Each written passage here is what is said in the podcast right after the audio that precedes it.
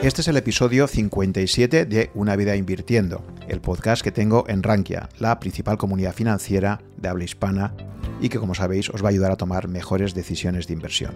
En esta ocasión converso con Julián Pascual, que es un gestor de fondos de inversión con una amplia trayectoria y lo hago de forma presencial. Hacía ya más de dos años que no tenía la oportunidad de poder hablar con tranquilidad cara a cara con una persona para este podcast y lo hago. He de agradecer a este respecto la colaboración muy valiosa de Jenis Benavent, que es el responsable de sonido y de imagen en Rankia, y que ha contribuido a que podamos volver a hacer realidad este sueño de poder grabar un directo cara a cara. Hay que decir también que os invito a visitar el canal de YouTube de Rankia, donde Jenis, por ejemplo, pues está haciendo una serie de vídeos muy interesantes sobre cómo empezar a invertir en acciones que creo que son bastante educativos. Volviendo al episodio que nos ocupa, con Julián mantengo una apasionada y divertida charla donde creo que nos transmite muchos aprendizajes que ha tenido en su trayectoria como profesional de las inversiones de una forma desenfadada y muy entretenida. Espero que lo disfrutéis. Bueno, Julián, pues buenas tardes, ¿qué tal? Buenas tardes, Juan. Entonces, Julián, quería empezar preguntándote eh, qué hace un estudiante de filosofía, porque creo que tú al final hiciste una licenciatura en, en filosofía. Eh, ¿Cómo decides en un momento determinado, después de estudiar filosofía, eh, meterte a, al mundo financiero?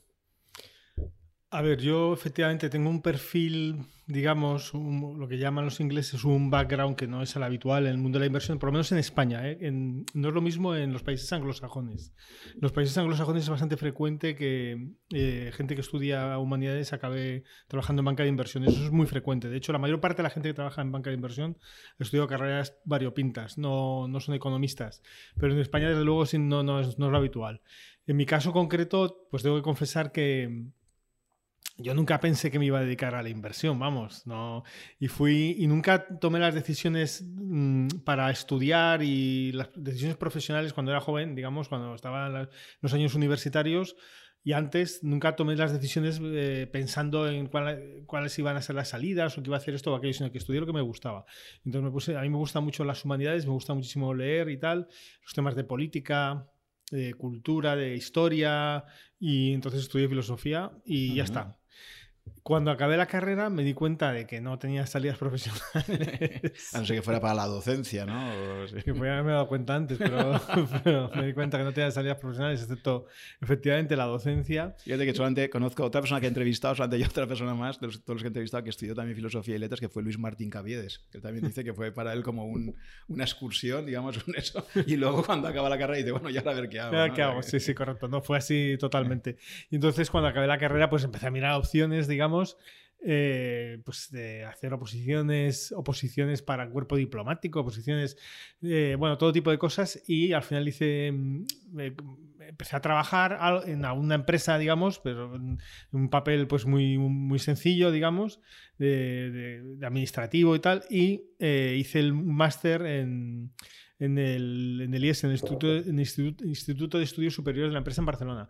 Y a partir de ahí, pues ya... Sí, por cierto, perdón, eh, un MBA que, que, creo que es el más prestigioso que hay en España y que cuesta bastante entrar. Típicamente tengo entendido que te suelen pedir cierta experiencia laboral, ¿no? Antes de entrar, o sea, no basta con... Sí, sí, sí, sino que aparte de tener bastantes bastante recomendaciones y tal, porque eh, como MBA creo que es, que es el más prestigioso que hay en España. Además tiene es que, una colaboración con, creo que estuviste en Wharton también, ¿no? Un semestre. Sí, sí, sí, sí, sí, sí. Eh, hombre, yo, o sea, yo digamos, yo que era estudioso, sacaba buenas notas, era muy brillante en, en, los estudios, entonces eso contó bastante para entrar. El examen de entrada lo hice muy bien.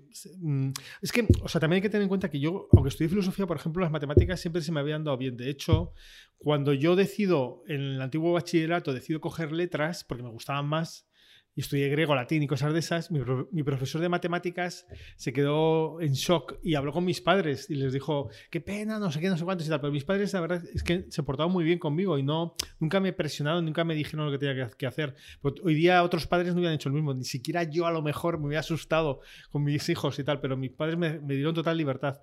Eh, y entonces estudié humanidades Lo que quiero decir es que no se me daban mal las matemáticas. Y cuando hice el examen de ingreso en el. Porque eh, para entrar al IES hay que hacer como varias pruebas. Una de, ellas, una de ellas es un examen. Pues también salió bien el examen. Las notas de la carrera muy brillantes y tal. Entonces entré.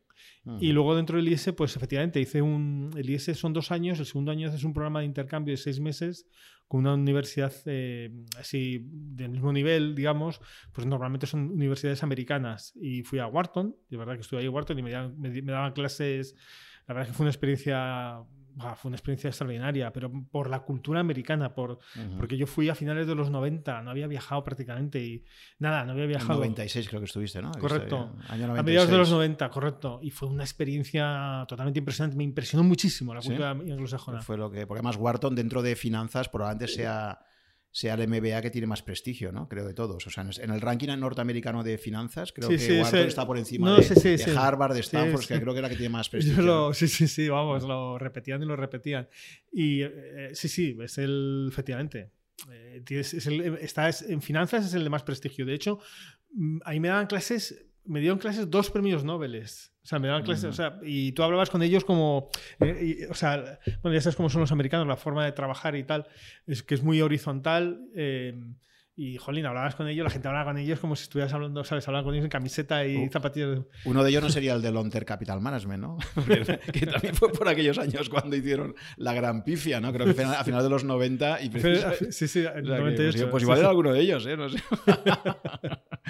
en 98, sí. O sea, que sería poco, dos, poco después de estar tú allí. Igual ya después de eso no, hablaban tanto de los premios Nobel que tenían, ¿eh? Porque aquello debía ser un show. Bueno, ahora, me contarás, porque claro, tú lo viviste, habías venido de allí y tendrías mucha conexión con con todo ese mundo, ¿no? Sí, sí, sí.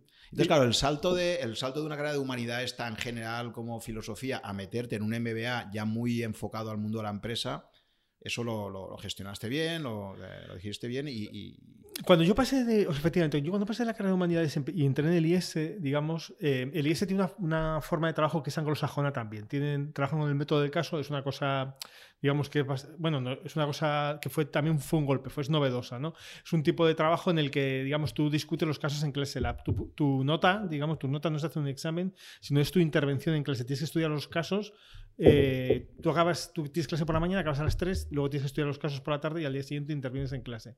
Y tienes una carga de trabajo bastante importante porque tienes un montón de casos, tienes que estar, estás toda la tarde estudiando hasta por la noche para el día siguiente hacer una o dos intervenciones en clase de forma dialéctica, discutiendo con el resto de compañeros y con el profesor. Entonces, eso ya fue un poco de, ahí fue, digamos, un cambio muy importante, eso es un cambio bastante importante. Y la gente pensaba, digamos, que yo también, yo tampoco, es que yo no tenía ni idea, yo no yo no sabía, o sea, yo no, yo no pensaba en invertir. Bueno, de hecho, yo cuando estudié, cuando yo estudié filosofía, a mí, la economía no me interesaba nada. O sea, no pensaba en invertir. Y bueno, total, que hice el máster del IES, me cogieron, pues como me han cogido, voy a aprovechar, voy a hacerlo.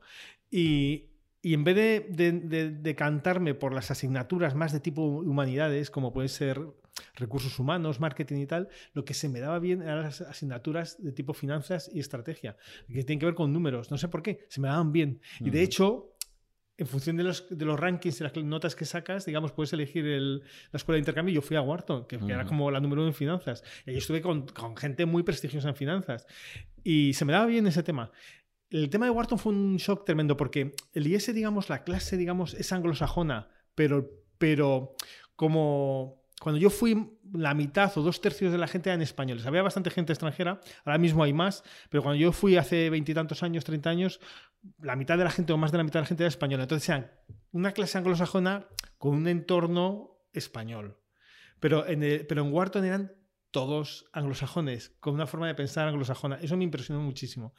Y a partir de ahí yo me hice totalmente anglosajón, o sea, yo soy anglófilo total. Eh, con muchas matizaciones, tampoco vamos a profundizar aquí, pero yo creo que la forma de trabajar anglosajona para todo lo que es público, sea la política, sea la economía, sea la enseñanza, vamos, no, no tiene comparación. El sistema, ah, el sistema dialéctico, que es el sistema anglosajón, en que las cosas se discuten y las ideas fuertes prevalecen, eso es la forma de trabajar. Y eso en, en España no existe.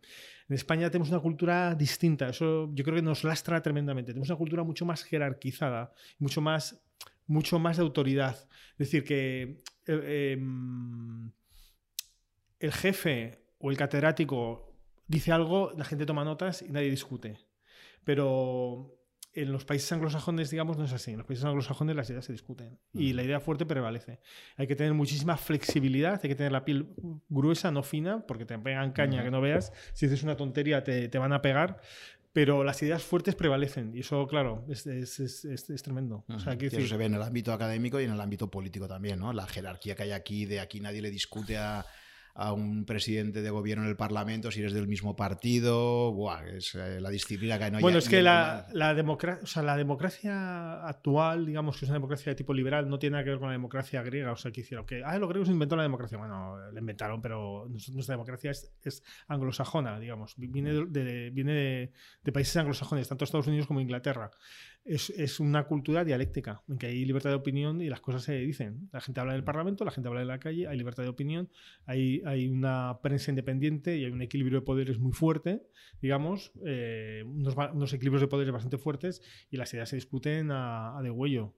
Y eso de... Mm, yo siempre digo que cuando estuve, sin, seguir con este tema porque si no nos podemos alargar mucho, pero cuando yo estuve en, en, en Wharton yo recuerdo que todo teníamos que hacer eh, las asignaturas había que hacer trabajos que hacías unos equipos, tenías que estar presentando trabajos continuamente, ¿no? Digamos, no era otro sistema distinto, no era que te hacían un examen, sino que tenías que ir presentando trabajos que además se hacían en equipo. Nos juntábamos en casa de uno, las ideas se discutían y al final uno redactaba. Era como, como los, juez, los, los jueces actuales en que hay un, el, juez que redacta, no sé cómo se llama, el, pero todos discuten, votan y al final uno redacta. Mm. Pues ahí era así y la las ideas se discutían y me llamaba muchísimo la atención, me llamaba muchísimo la atención. Porque en España, digamos, si tú dices algo que contradice la opinión de alguien, automáticamente deriva por el tema personal. Automáticamente deriva por el tema personal. Ya ahí no se va la idea, ya automáticamente pasa un tema personal. Y en España, si alguien dice algo que sale del consenso, la, la pregunta inmediata es: ¿este quién es? No es este que está diciendo. Pero en Inglaterra no.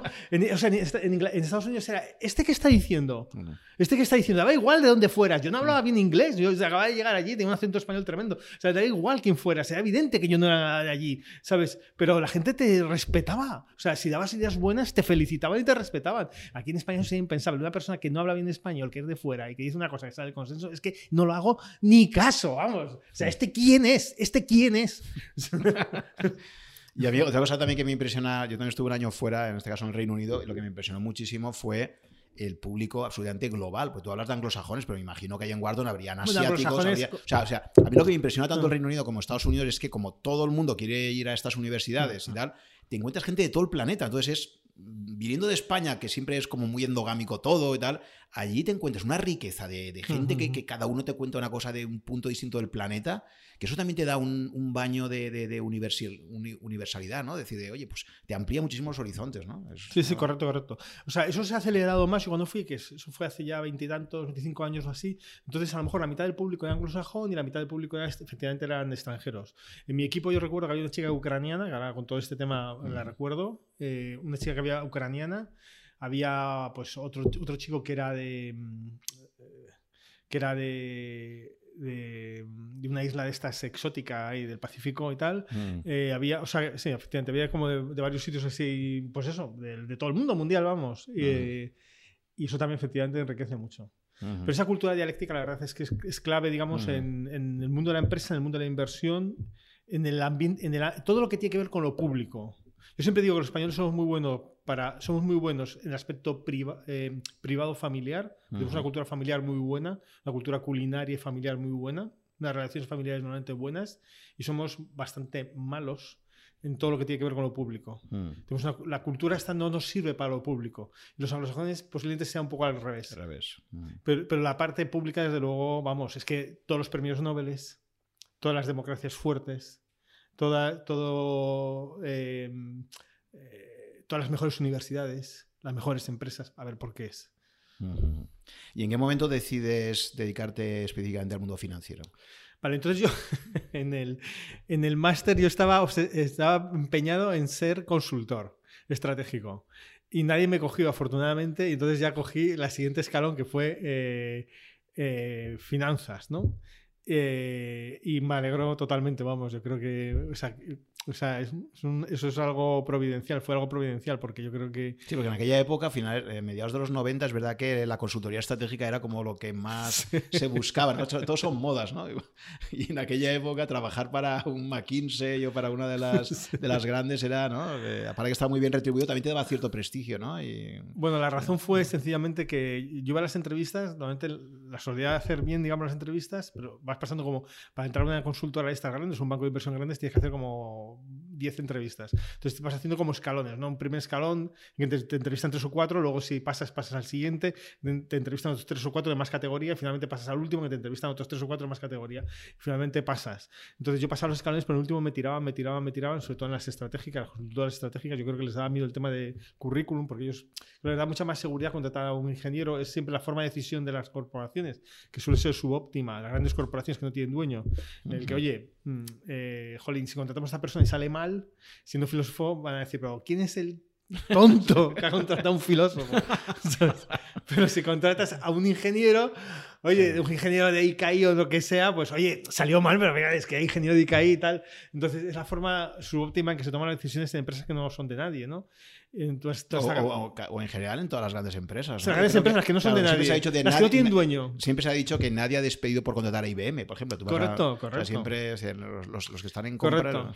Entonces, pero entonces me entrevistaron en AVE Asesores, que era un banco de inversión que ha sido único en España, que, se vendió a Morgan Stanley en el año 99, a finales de los 90. Estuve yo trabajando allí dos o tres, años en, este banco.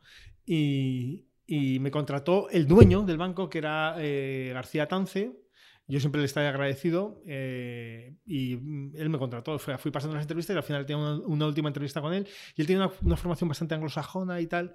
Y daba mucha importancia, digamos, no tanto, o sea, eh, no tanto a que tú tuvieras una formación específica para el puesto, sino que tuvieras, digamos, la capacidad para pues, buenas notas, que fuera brillante y tal.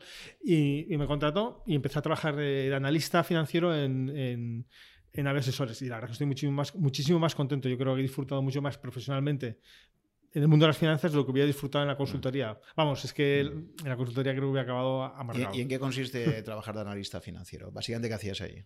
¿Y qué, seguiste haciendo luego en...? Porque creo que estuviste hasta el 2004, o sea, estuviste... Correcto. Como seis o siete años, ¿no? Haciendo este mm. rol de analista financiero el, analista financiero, digamos, en, en Asesores es como el papel central que, sobre el que gira la banca de inversión, digamos, que, son los que hacen el, análisis de inversión, hacen los digamos, investigan los temas de inversión en profundidad, escriben gran, eh, informes muy extensos sobre un, sobre un valor.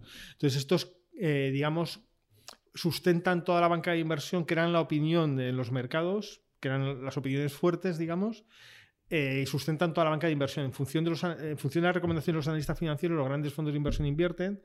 La opinión de los analistas financieros es muy, muy importante, digamos, para los grandes fondos de inversión. Los grandes fondos de inversión compran este análisis y pagan por hablar con los analistas, por, por por entrevistarse con ellos y, contrastar opiniones. Y luego los bancos de inversión, digamos, también cuando asesoran empresas lo hacen en función del, del prestigio que tienen sus análisis de sus analistas. Entonces van a, quieren sacar a una empresa a bolsa y entonces pues van y le dicen, mira, tengo el mejor analista en el ranking de no sé cuántos de tecnología, tengo, entonces, fíjate, tenemos esta visión del mercado, te traigo al analista para que hablas con él y te lo explica y tal. Entonces, eh, digamos, se basa un poco, el análisis, digamos, que es como el fundamento, digamos, como son como los cimientos sobre los que se construye la, la, banca de inversión. En AVE Asesores daban mucha importancia, eso lo consideraban tal cual, digamos, como lo estoy contando, que eran como los fundamentos. Entonces, el equipo de analistas en AVE Asesores era como la creme, era, la creme de la creme, daba muchísima importancia al, equipo de analista de rentabilidad. Y, típicamente un analista financiero, ¿cuántas compañías eh, está siguiendo habitualmente? Porque claro, ahí si abarca mucho, ¿no? debes seguir un máximo de 10, claro. ¿Máximo de 10? Eh, ¿En todo el año? O por... No, no, no, no, en toda tu vida. O sea, toda tú, tu vida. Tú gestionas, tú, analizas 10 empresas. Tú analizas 10 empresas, 10, 12 empresas en el mismo sector. En el mismo sector, o en dos sectores parecidos o complementarios. Pero te das, pero 10, 12 empresas en un mes te da, o sea, cuando tú una empresa ya la conoces bastante bien, Luego ya tienes el seguimiento de resultados, novedades, pero básicamente estar todo el mes trabajando solo sobre 10 compañías te da, Sí, sí, o sea, es, tan, es, tan, es tan intensivo. Tú ten en cuenta que cada informe de, de, inicio de cobertura en que tú empiezas a, digamos, a analizar la empresa, en que te entrevistas uh -huh. con, los, con los directivos, revisas todas las memorias de los últimos 10 años, te, haces un modelo financiero, te entrevistas con los directivos, lees sobre la industria, lees de competidores, lees tal, y cada lanzamiento de un informe, eso es un mes, dos meses de, de trabajo completo, prácticamente full time. Y, y, luego, pues, o sea, vas sumando, con lo cual tú hasta desde que comienzas, digamos, hasta que, hasta que digamos, eh, inicias la cobertura de todo tu universo, pues te tiras dos años, pues son dos, tres meses por cada empresa de lanzamiento. Y luego una vez que, una vez, digamos, que, que ya, digamos, tienes todas las empresas en eh, rotación, empezando ya que ya las vas siguiendo, pues eh, no te creas que tienes mucho más tiempo, porque al final las empresas cambian los directivos, cambian las noticias, salen resultados, cambian los planes estratégicos, hay noticias, hay, entonces no, no, te creas que puedes, no, no, hay mucho más tiempo, o sea, no... Uh -huh.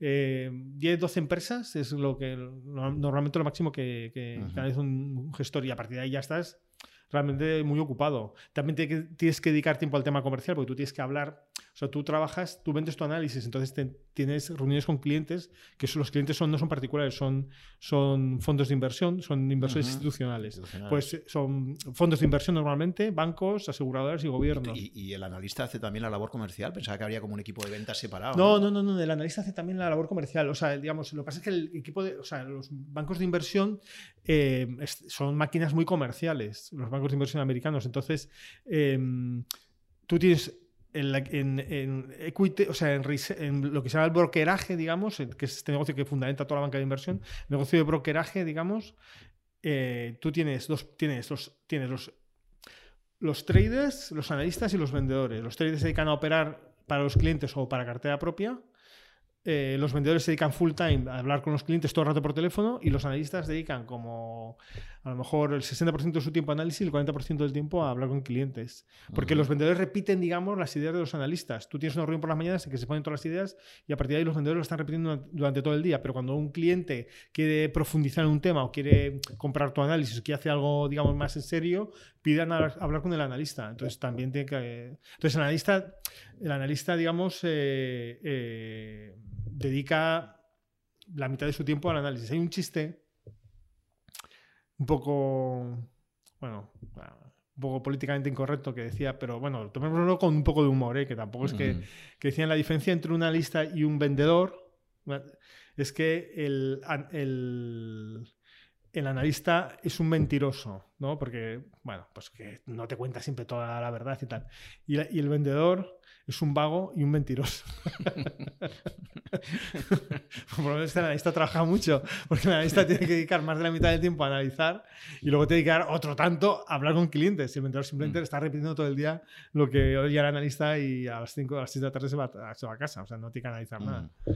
¿Y qué aprendizajes, qué descubriste de...? Porque primero estuviste, creo que, o sea, ABS eso es, como has comentado, luego lo, lo adquiere Morgan Stanley, ¿no? Mm. Y por eso tú pasas a, a, trabajar, digamos, para Morgan Stanley. Y posteriormente te pasas al, al Dodge, al Deutsche Bank, ¿no? Sí. Al, eh, ¿Esto lo haces desde España o trabajas en Londres o dónde? Deutsche Bank trabajé dos años en Londres, ¿de acuerdo? Empecé trabajando en Londres y luego ya volví a España otros dos años, otro año y medio, dos años.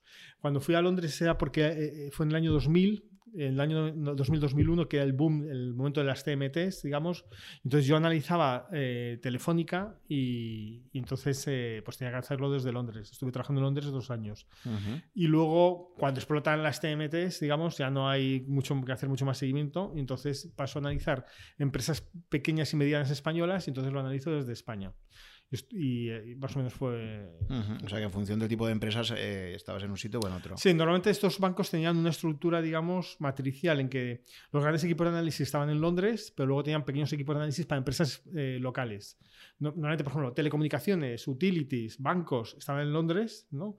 Y luego tenías, pues a lo mejor un banco pequeño, luego sectores específicos, yo que sé, Viscofan, que no encaja en ningún sitio, que es un fabricante, -huh. de, de, de, fabricante de envolturas para, para para carne procesada, salchichón, etcétera, etcétera. Eso, es un fabricante, un subproductor específico de la industria cárnica, ¿no? que no hay un sector mundial, bueno, hay dos empresas en el mundo, no puedes hacer un sector en Londres de, esta empresa, pues eso normalmente lo sigue un analista específico español. Además es una empresa española, que totalmente española, que habla en español y tal, pero lo sigue desde España. Entonces tú, tú eres de un equipo matricial en que tienes a lo mejor 100 o 200 personas en Londres, pues 10 de retail, 10 de banca, 10 de, o 12 de, 10, 15 de telecomunicaciones, así, y luego tienes un equipo de otros 4 o 5 españoles que analizan empresas específicas españolas que no encajan en ningún sector o que son ya muy pequeñas. ¿Y cuáles son un poco los principales aprendizajes que, que, obtienes de, lo que es la industria financiera? Porque ahora ya empieza a haber ciertos sesgos, ¿no? Luego tú pasarás a gestionar, pero mm. claro, ya ver lo que es el trabajo de analista. Yo recuerdo, a ver si ahora tú también me repites, recuerdo, si no lo sacas tú te lo diré yo, un comentario que hiciste, que has hecho en varias ocasiones sobre los sesgos que veías que tienen los analistas en general. ¿no? A ver, yo claramente, claro, el, digamos, el mayor aprendizaje es que, mm, o sea, el, aprendizaje fuerte, digamos, es que para ser buen inversor tienes que ser un inversor contrarian y que las opiniones en el mercado están muy contaminadas.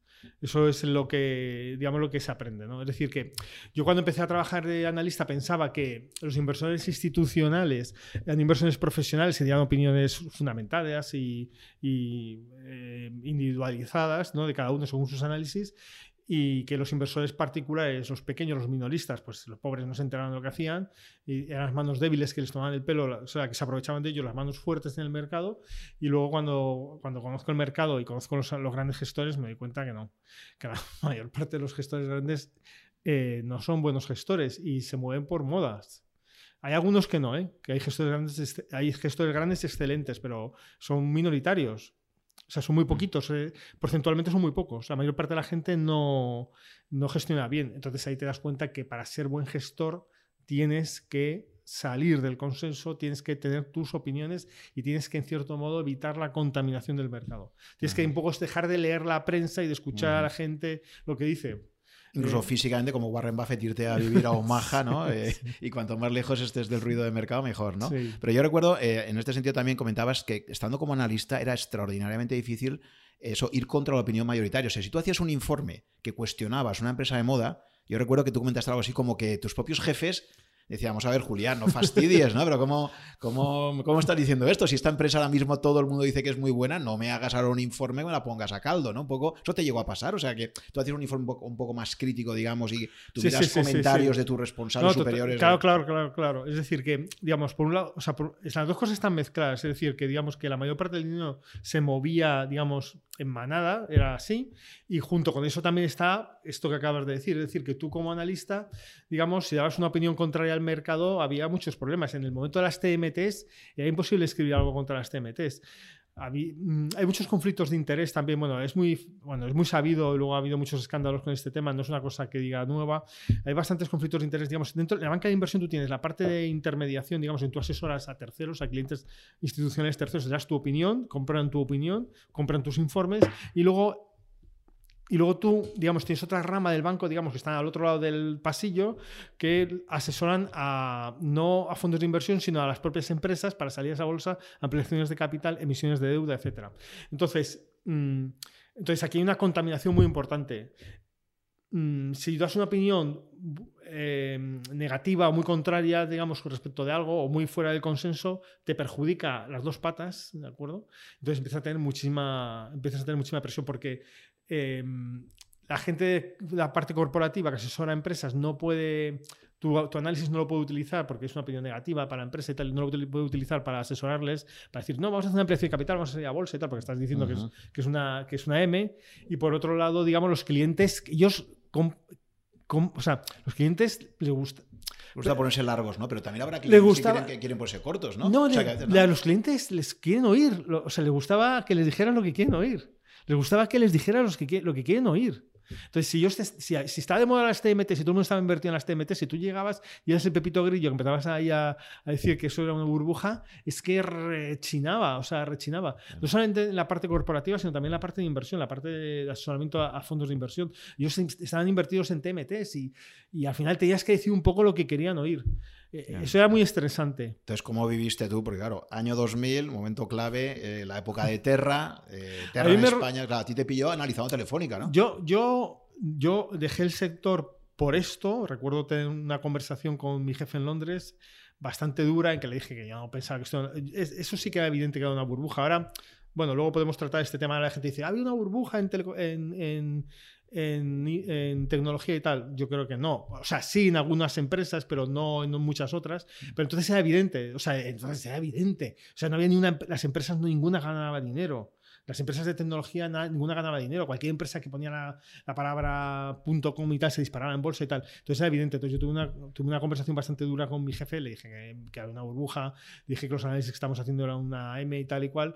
Y, ya me cambiaron. Me pasaron a analizar pequeñas empresas eh, españolas. Y la verdad es que ahí fue bien porque la pero, fue justo antes de, del, pinchazo de Terra. Sí, sí, sí, sí, cuando, Terra estaba por las nubes es cuando tú ya dices. evidente, sí, sí, sí, sí, muy evidente. Bueno, pues de una te libraste porque así te llega. Claro, si, sí, sí, analizando Terra y se pega el castañazo que se pega. No, claro, claro, claro. Entonces, la verdad es que tuve suerte porque pasé de una cosa que estaba en moda, pasé a otra que estaba en moda. Pero en el momento que me cambiaron, digamos, pasé del cielo al infierno, digamos, y luego pues el cielo se convirtió en infierno y el infierno se, se fue convirtiendo en cielo, ¿sabes? Entonces ahí sí que, pues la verdad es que tuve suerte.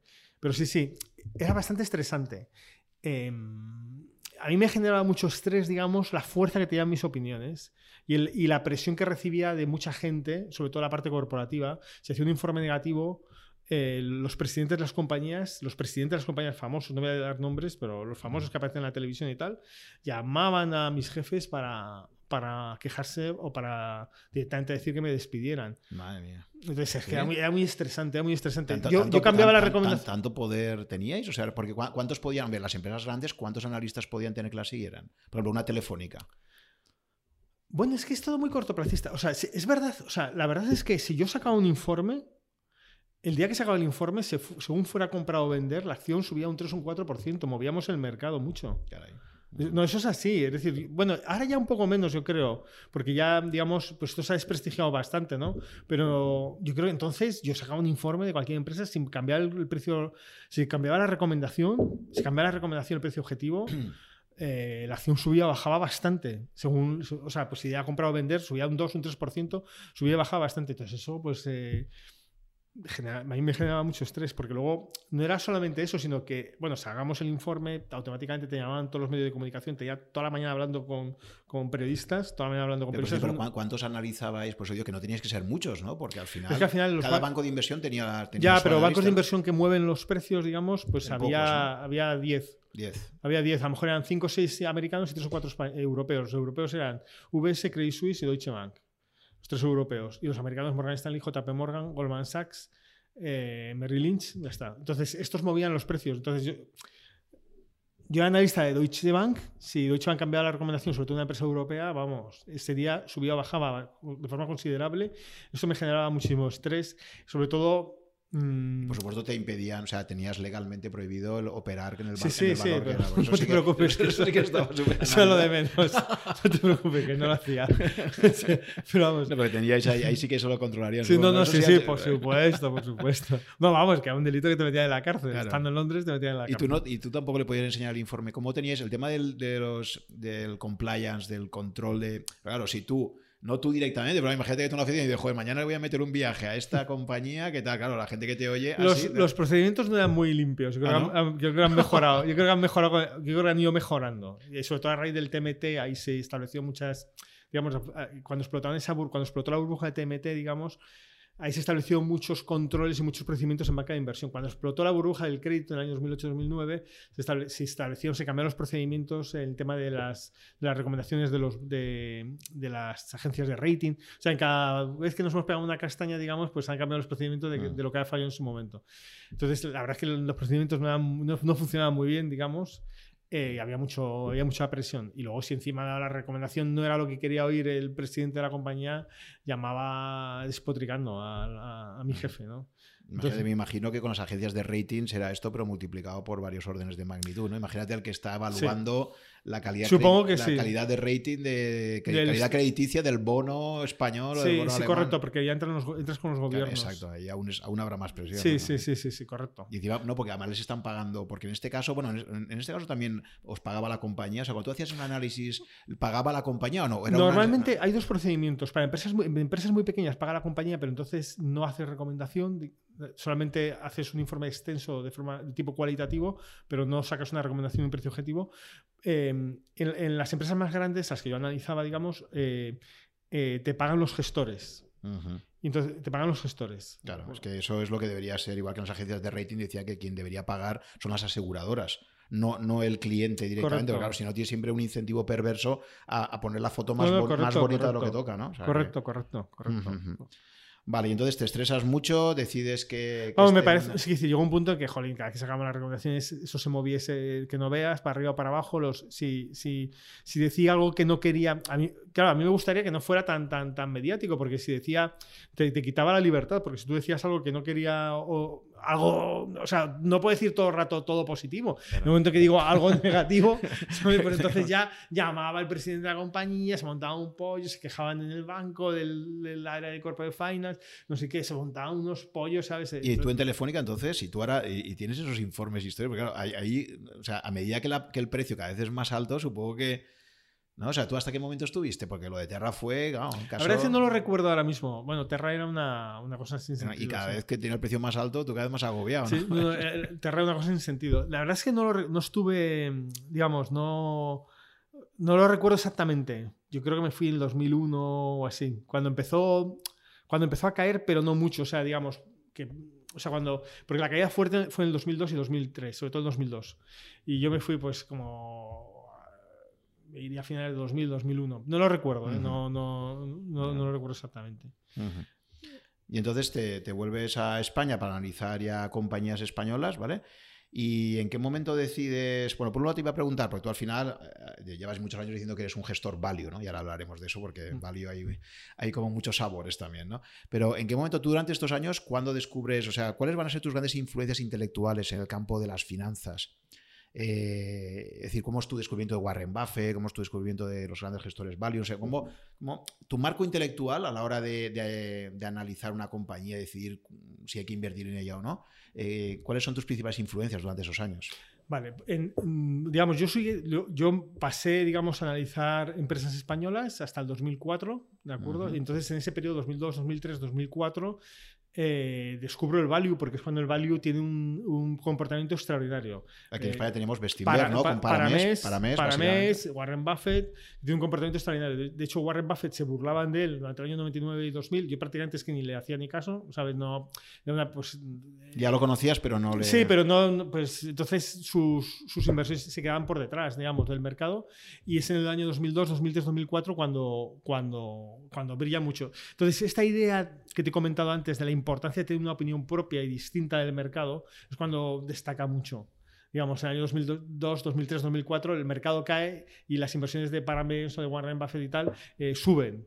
O sea, lo hacen, tienen retornos Ujú. positivos. Entonces ahí es cuando empiezo a, a- a leer sobre el tema, empiezo a interesarme más sobre el tema. Em, yo he sido siempre bastante fundamental, he sido muy poco. O sea, lo que yo tengo claro siempre desde el principio, digamos, también la, la escuela de AVE asesores, es que tú no puedes predecir para nada, digamos, lo que va a hacer una empresa ni lo que va a hacer la economía a corto plazo. De aquí a un año, el mejor valor del mundo puede hacer mil cosas totalmente impredecibles, aunque esté baratísimo. puede- o sea, es totalmente impredecible porque se mueve mucho por modas. Pero sí que es verdad que en la medida en que los fundamentales son buenos, a largo plazo se muestra. En el año, a- cu- justo cuando voy a dar el cambio para dedicarme a la gestión propia, digamos, ese año leo un libro de, de Peter Lynch que se llama One Up in Wall Street, que él, digamos, da varias ideas, pero una idea fundamental es como que al final lo que determina el funcionamiento de una empresa, de la acción, el funcionamiento en bolsa de una empresa del precio por acción es el movimiento, el movimiento a largo plazo del beneficio por acción. Si el beneficio por acción crece, la acción va a crecer, si cae, cae, y si se queda plana, se queda plana. Y en el, en el libro, digamos, te ponía muchísimos ejemplos, esta idea la desarrollaba bastante, y te ponía muchísimos ejemplos, te ponía unos gráficos en que se veía la- el precio de la acción y el precio del beneficio por acción, y veías cómo a lo largo de los años se movía exactamente igual. Y esa idea me llamó muchísimo la atención, es una idea muy fundamental, muy sencilla, pero después de tantos años de análisis yo estaba ya... O sea, te te olvidas de los fundamentales. Me daba cuenta que que, el, que, la opinión, o sea, que el mercado se movía como, como ovejas, digamos, como rebaños, y que se equivocaba, que se movía por modas, habíamos pasado la crisis del 2000, pero esta idea, la verdad es que me llamó muchísimo la atención. Y yo empecé a gestionar con esta idea, me di cuenta de esto totalmente. Es, em, coincide, digamos, con el despertar del value que hace un performance, un comportamiento respecto, al mercado tan, tan bueno. Y entonces empecé a gestionar con esa idea claramente. Es decir, oye, aquí vamos a concentrarnos en lo que hace el beneficio por acción.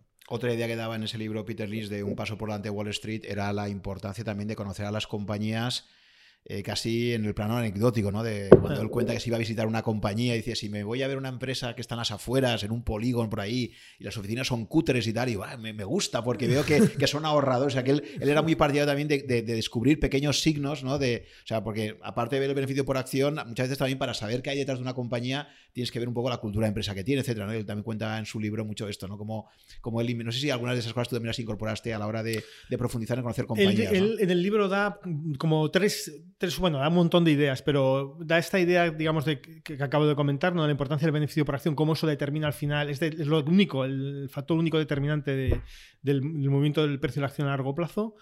Em, Luego comenta lo que acabas de comentar tú, digamos que tú tienes que tener un conocimiento de tipo cualitativo de la empresa más anecdótico, digamos, porque si tú lees las notas de prensa, pues ya llegas tarde, digamos, todo el mundo las lee, la acción se mueve, tienes que tener como, si conoces a algún proveedor que trabaje para la empresa, si conoces a alguien, idealmente si conocieras a alguien dentro de la empresa que te contara un poco la cultura de la empresa, sus ventajas competitivas, etcétera, etcétera, eh, si tus hijos utilizan ese producto, mm. si conocidos tuyos utilizan ese producto, si ves que ese producto es bueno respecto de los competidores, eso le da mucho, eso, bueno, le da mucha importancia. Esa idea es como. Sí, eso para B2C hacía, por ejemplo, lo típico, cuando Zara estaba empezando, pues si tú veías que la gente mm. llenaba la tienda, ya te estaba dando. El problema de, ese tipo de análisis es que solo te sirve para compañías B2C, ¿no? O sea, todas las que sean más Correcto. B2B, o sea, más que se venden entre ellas, ahí ya no tienes ese comportamiento del consumidor final que te pueda dar pistas. Correcto, correcto. Mm. Eh, esa es la segunda idea. Y luego, y luego él, digamos, da una, una, tercera idea. Él clasifica las empresas en cinco o seis categorías, que son cíclicas, de crecimiento medio alto,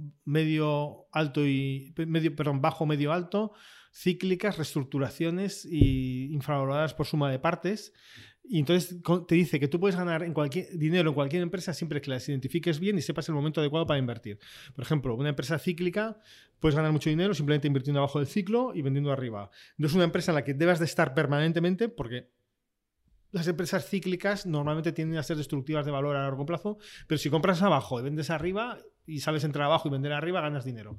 Em, y así pues va clasificando a cada empresa. Las empresas de lo que, se, lo que llaman en inglés turnaround, que es como de reestructuración, pues eh, si identificas bien que es un momento adecuado, que, que, el gestor, sobre todo, sobre todo el equipo directivo, que es bueno y que lo puede hacer, que, pues una serie de características, pues tú entras cuando las cosas están muy mal y se da la vuelta y ganas dinero y tal.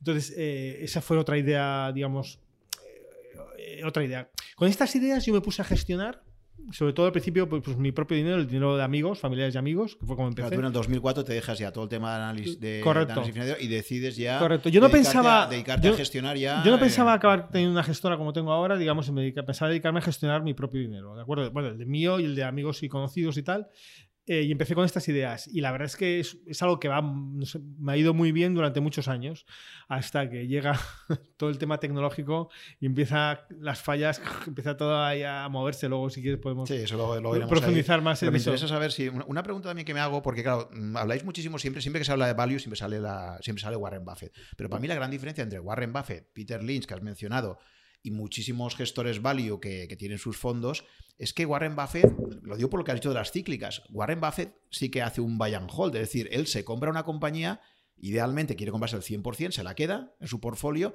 o si es una empresa muy grande tipo Apple o Coca-Cola, se compra una participación, pero la mantiene durante muchísimos años. Entonces, eh, yo, y esto lo he preguntado a muchos gestores españoles, ¿no? Porque no veo a nadie que haya replicado ese modelo. No sé si es un tema fiscal o qué, pero la, pregunta que yo me hago siempre es, no, somos values y, Warren Buffett nos ha influido, sí, pero es, pero es que Warren Buffett y Charlie Munger han hecho otro modelo que es, yo me voy a montar un conjunto de compañías que las tengo compradas al 100% o parcialmente, pero las mantengo, o sea, básicamente ellos compran empresas y las mantienen y no juegan al tema de rotación de carteras, ¿Sabes? esta yo creo que alcanzó ya su valor de revalorización, la suelto y me voy a por otra que tenga más. entonces me llama mucho la atención esa diferencia en el enfoque. Juan, este que acabas de tocar es el punto, digamos, central. Digamos, sobre este punto podemos profundizar bastante. Y en mi carrera de inversión, digamos, ha habido un cambio aquí. Em, vamos a ver.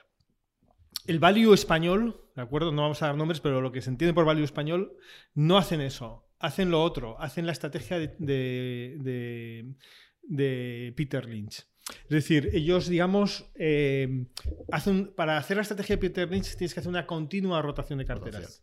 Porque tienes que, estar. Estamos, estamos hablando. Tienes que hacer una continua rotación de carteras. Haces una estrategia de valor, digamos, de comprar cosas mm, eh, que normalmente están muy baratas, que no son de calidad en absoluto, pero eh, las identificas en el momento adecuado, digamos, eh, actúas muy contra mercado eh, contra el consenso y pues compras y vendes continuamente. Tienes que estar comprando y vendiendo continuamente. Pero pueden ser de calidad también, ojo. Puede ser de calidad también. No, ser solo de Puede, ser de calidad también, correcto. Pero si tú te compras, por ejemplo, la mejor minera de oro del mundo, en ese sector mm, es la mejor. O sea, que decir que. No, te lo pongo como un ejemplo, decir que, que no creo que aquí Deep Value haga mucha gente ahora. O sea.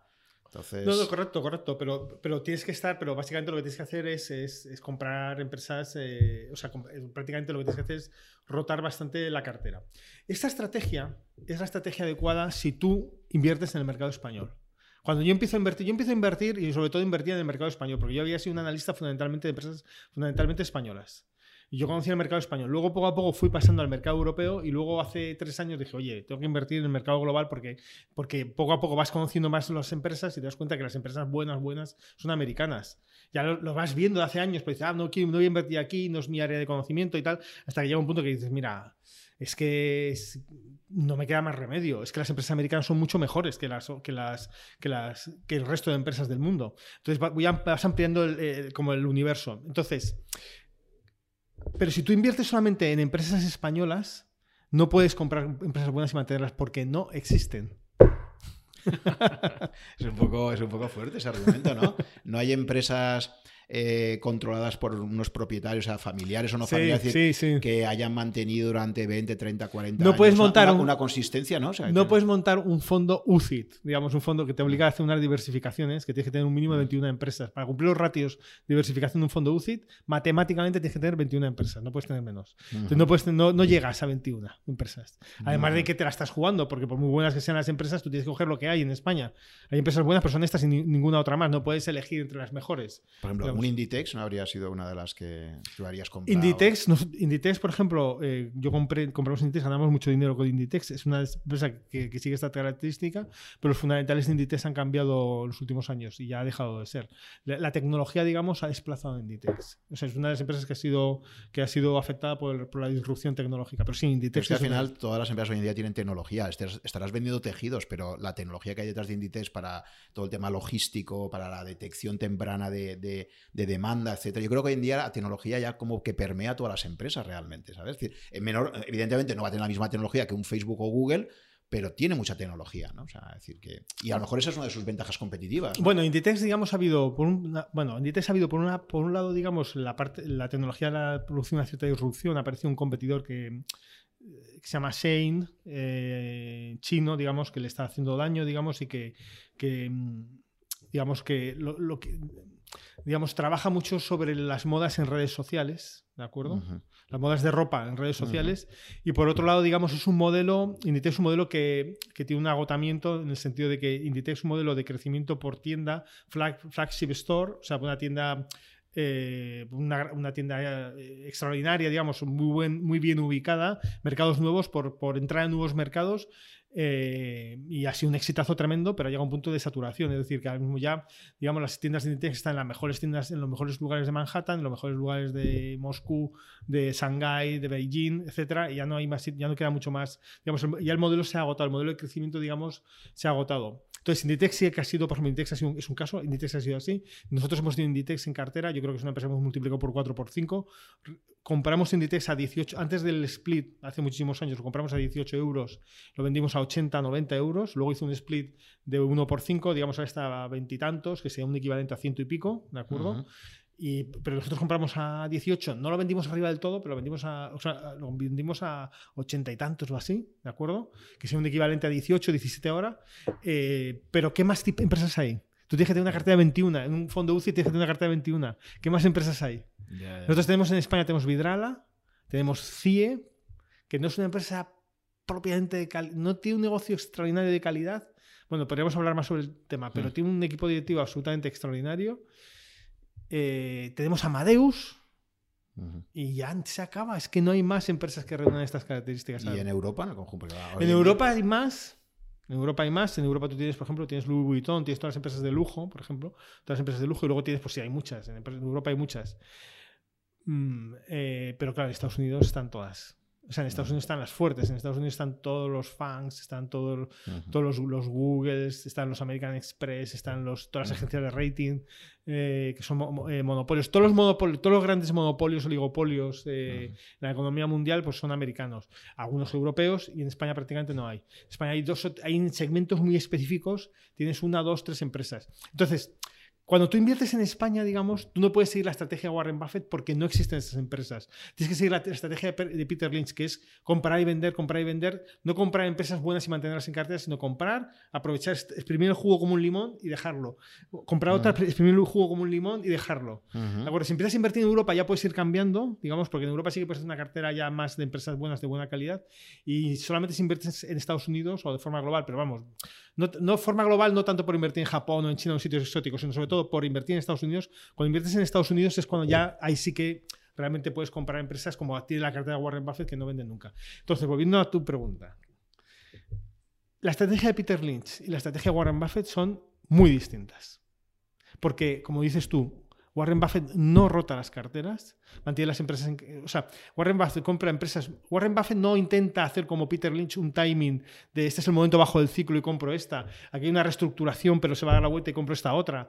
Eh, esta empresa es bajo de crecimiento, bueno, pero está muy barata, la compro y ya se... Digamos, el precio se... Habrá un re-rating en la acción, digamos, que es lo que que es la estrategia de Peter Lynch, sino que Warren Buffett compra una empresa buena y la deja, confía que en la composición de beneficio por acción a largo plazo va a ser muy demoledora, o sea, va a ser muy, a favor mía, que el tiempo va a correr a mi favor, que los beneficios por acción se van a ir componiendo a mi favor y va a aumentar mucho a largo plazo, y, lo mantengo en cartera de forma indefinida. Entonces, eh, es una estrategia eh, bastante distinta. Y luego también otra cosa que no se suele decir mucho, porque claro, la gran otra grandísima diferencia entre Peter Lynch y Warren Buffett es que Peter Lynch se retira muy pronto. Que, o sea, él, él supo irse en el momento adecuado, ¿eh? porque el fondo Magellan llegó a ganar un, creo que fue un veintitantos por cien de Mm. rentabilidad anual, que la mayor parte de sus partícipes no la, no la, no la tuvieron porque compraban y vendían cuando no tocaba, pero, pero él supo retirarse también. ¿eh? O sea, él estuvo, y, y eso también es un tema que podríamos tocar luego, sobre el tema del timing. Yo creo que todo, o sea, todas las- todos los estilos de gestión tienen su, su época, tienen su, su contexto. Eh, y, y él supo- y, y en cambio Warren Buffett yo creo que tiene una cosa a favor grandísima y es que lleva invirtiendo toda su vida. ¿Cuál es la, ¿Sabes cuál es la acción que más pasta le ha hecho ganar a Warren Buffett de todas? Con mucha diferencia. No, a ver. Apple. Ah, ah, bueno, claro, en términos absolutos, claro, sí, claro, sí. porque Apple, como la compró hace, hace poco tiempo, ¿quién te iba a decir hace 30 años que compraría una empresa como Apple? Claro. Pero en términos absolutos, En términos o sea, absolutos- Como, como va componiendo, el hecho de que Warren Buffett tenga mm, más de 90 años, claro, es que esa composición en, en 50, 60 años es enorme. En cambio, si tu vida como gestor, como inversor, es mucho más reducida, pues, pues evidentemente no compones durante tanto tiempo, ¿no? Y ahí hay una gran diferencia también. Peter Lynch se retiró en su momento, dijo que sí causa familiar y tal, pero y él estuvo al final, no sé si Totalmente 20 de acuerdo, años, ¿no? totalmente de acuerdo. Yo, totalmente de acuerdo. Nosotros, cogimos- nosotros seguimos la estrategia de Peter Lynch durante muchos años, hasta que, digamos, des- hasta el 2012, hasta, perdón, hasta el 2016, 17, 18 sobre todo, que empezamos a ver que la estrategia no funcionaba. Con, la, digamos, con los cambios tecnológicos se producen un montón de cambios en, las- en los fundamentales de las empresas, en los sectores, y, es- y los, los, ciclos, los cíclicos ya no funcionan igual. Las empresas que no revierten a la media de la misma forma, los sectores se ven, hay muchas disrupciones, se ven muy afectados, etcétera. Y entonces ahí pues empezamos a darnos cuenta que, que una estrategia más adecuada era el tema de la, de la composición. O sea, de comprar empresas buenas y, y intentar rotar la cartera menos. La estrategia de Warren Buffett. Entonces nosotros ahí, ahí intentamos hacer, ahí estamos haciendo un cambio ahora. Yo creo ya lo hemos adoptado plenamente. Ahora, llegaremos ahí, sí, cuando veamos un poco la evolución. Pero bueno, interesante haber introducido ya a Peter Lynch y a, y a Warren Buffett y, y a lo que era en su día Bestinver. Y bueno, entiendo que cuando hablas de value español, pues es el, el value más de, digamos, los herederos de. Sí, de- value, digamos, de cuando, aparece, ¿no? O sea, cuando, pues- aparece- cuando en expansión aparecen los value españoles y tal, Sí. y los fondos famosos españoles. Porque ahí luego había habido, ha habido varias, varias corrientes distintas que se van creando. Pero bueno. Vale, entonces en el 2004 tú decides empezar a gestionar por tu cuenta y luego con el tiempo, eh, por tu cuenta o para patrimonios con los que tienes mucha confianza, y luego con el tiempo llegas a la conclusión o a la decisión de crear una gestora realmente, ¿no?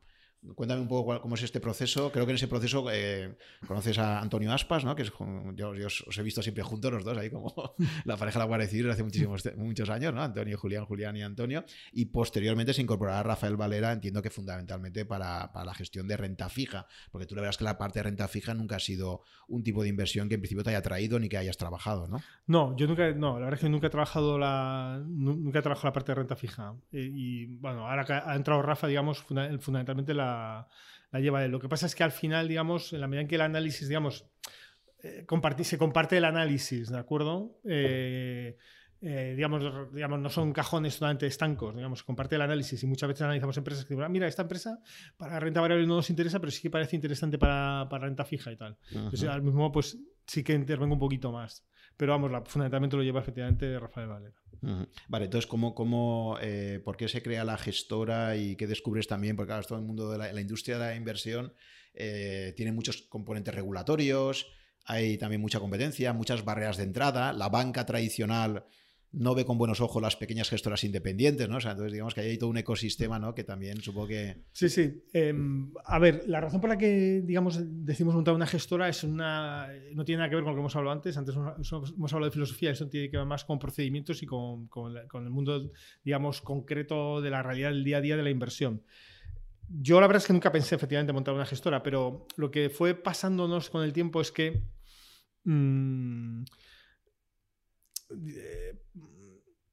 the fuimos teniendo cada vez más dificultad para poder trabajar con bancos. Básicamente es eso. Es una combinación, digamos, de falta de facilidades por parte de los bancos y, por otro lado, de tema de regulatorio. Es decir, la regulación cada vez es más complicada y cada vez dificulta más, digamos, lo que es la, gestión independiente. Por ejemplo, el movimiento que ha hecho el gobierno reciente, eso es una cosa que nadie sabe, pero el movimiento que ha hecho el, gobierno recientemente de cargarse las SICAPs ha supuesto es totalmente destructivo para el mundo de la gestión independiente. No, no, te puedes imaginar hasta qué punto. Y eso no ha aparecido en ningún lado. Ningún análisis ha visto esto. Yo lo digo aquí ahora, no sé si alguien escuchará este blog tan largo y en este minuto escuchará mis palabras, pero cargarte las SICAPs es un torpedo a la línea de flotación de la gestión independiente, porque tú como gestor independiente, digamos, tienes que hacer un track record. Necesitas tener un vehículo, una institución, de inversión colectiva que tenga un track record. No vale con que tú gestiones el dinero en tu cuenta corriente y dices que tienes una rentabilidad de A, B, C o D o X, que es imposible de contrastar ni de medir de ningún modo. Tienes que tener un track record que solamente te lo da o un fondo de inversión o una SICAP que está regulada y que se calcula con un procedimiento muy concreto el valor liquidativo diario. Y así, oye, pues tienes esta rentabilidad que es, pues tienes esta rentabilidad este año, este, este otro año, eres un buen gestor o eres un mal gestor en función de la rentabilidad. Si tú tienes que tener un track record, puedes hacerlo de dos formas, o gestionando un fondo o gestionando una SICAP. Para gestionar un fondo tienes que ir a un banco y decir, oye, eh, banco, ¿me dejas gestionar un fondo a mí, eh, Julián Pascual?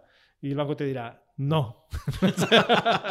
el fondo es mío. O sea, es que, si me permite la expresión, ni de coña. O sea, bueno, sí, igual te deja así, pero él se llevará su tajada, ¿no? O sea, no, no, no, no, no, O poniendo el nombre, no, el apellido del banco, ¿no? No, porque se el banco se la juega, el banco se la juega, es su fondo, es el, es el fondo del banco. No es una SICAP, una SICAP es una cosa de un particular. Esto es el, banco, el banco no te... ¿Hay, algún banco por ahí que si pones el dinero y yo me una comisión, te facilitan en cierto modo que lleves un fondo, pero cada vez menos, cada vez más difícil. La CNMV no le gusta eh, y el banco se la juega porque los fondos son, no tienen personalidad jurídica. el fondo no tiene personalidad jurídica, es el banco el que decide todo. Entonces es el banco el que está poniendo toda su reputación en el asador. Entonces el banco, digamos, eh, no te va a dejar gestionar un fondo. pero hay gestores que están trabajando para bancos, ¿no? Pero son situaciones más, mm, situaciones eh, sobrevenidas. Ahora mismo yo creo, pienso que a día de hoy, si tú vas a un banco y dices a uno de los que más o menos dejan gestionar fondos, yo creo que no vas a tener dificultades. Pero un banco grande tipo BBV Santander, imposible. No te va a dejar gestionar un fondo. Un fondo es mío. No, es no tiene personalidad jurídica, soy yo el que decido todo. No es, un, no es una persona con dinero que gestiona un dinero, sino que soy yo el que lanza un fondo para inversores eh, particulares. Entonces, no, no, no, el fondo no lo gestionas tú. Entonces, si yo no puedo gestionar un fondo y me acabo de cargar las SICAPs, ¿qué puedo gestionar yo para empezar? ¿Cómo puedo empezar yo? Si soy un gestor independiente, ¿cómo puedo empezar? De ninguna moda, de ninguna manera, de ninguna manera. Cuando existían las SICAPs, yo podía convencer a alguien que tuviera dinero, o podía poner yo mi propio dinero, o podía juntar a dos o tres personas, montar una SICA, juntar el capital suficiente, que son dos millones, casi tres, dos millones y pico, dos millones cuatrocientos creo, para montar una SICAP. Si conseguía eso, montaba una SICAP y entonces gestionaba la SICAP. La SICAP tiene un consejo de administración y aunque necesita un gestor teóricamente, digamos, la SICAP tiene un gran poder de, si no le gusta el gestor puede cambiarla, puede nombrar un asesor, eh, etcétera. O sea, tiene, mucha, tiene una gran capacidad de discrecionalidad y de, de, gobernanza, digamos, en la gestión. Entonces, pues se entiende que una SICAP hay un gestor, que un gestor independiente, un asesor externo, alguien de confianza de los, de los propietarios de la SICAP que gestiona la SICAP y que tiene su marca y que se hace, se hace su track record. Con un fondo no es posible eso.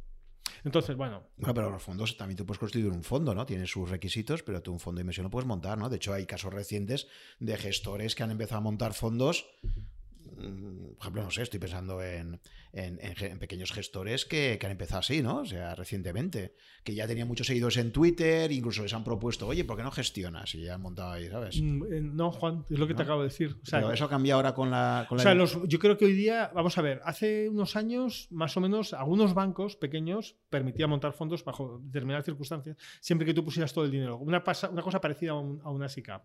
Yo creo que hoy día ya es muy difícil. Hoy día no te van a dejar, es muy difícil. No, pero que de forma independiente. Tú puedes montarte tu propio fondo y si consigues que te lo distribuyan las principales plataformas. Pero es que un fondo, digamos, mm, o sea, vamos a ver, volvemos al principio, es decir, un fondo, el, banco un banco, una institución, una gestora, digamos, cuando lanza un fondo, digamos, está poniendo, está arriesgando su reputación porque el fondo depende de él, no es no es, un, no es una SICAP es una, entidad que tiene personalidad jurídica independiente con su consejo de administración, sus accionariados, su política de inversión. Entonces la gente sabe que hoy una SICAP es un particular que invierte como le da la gana.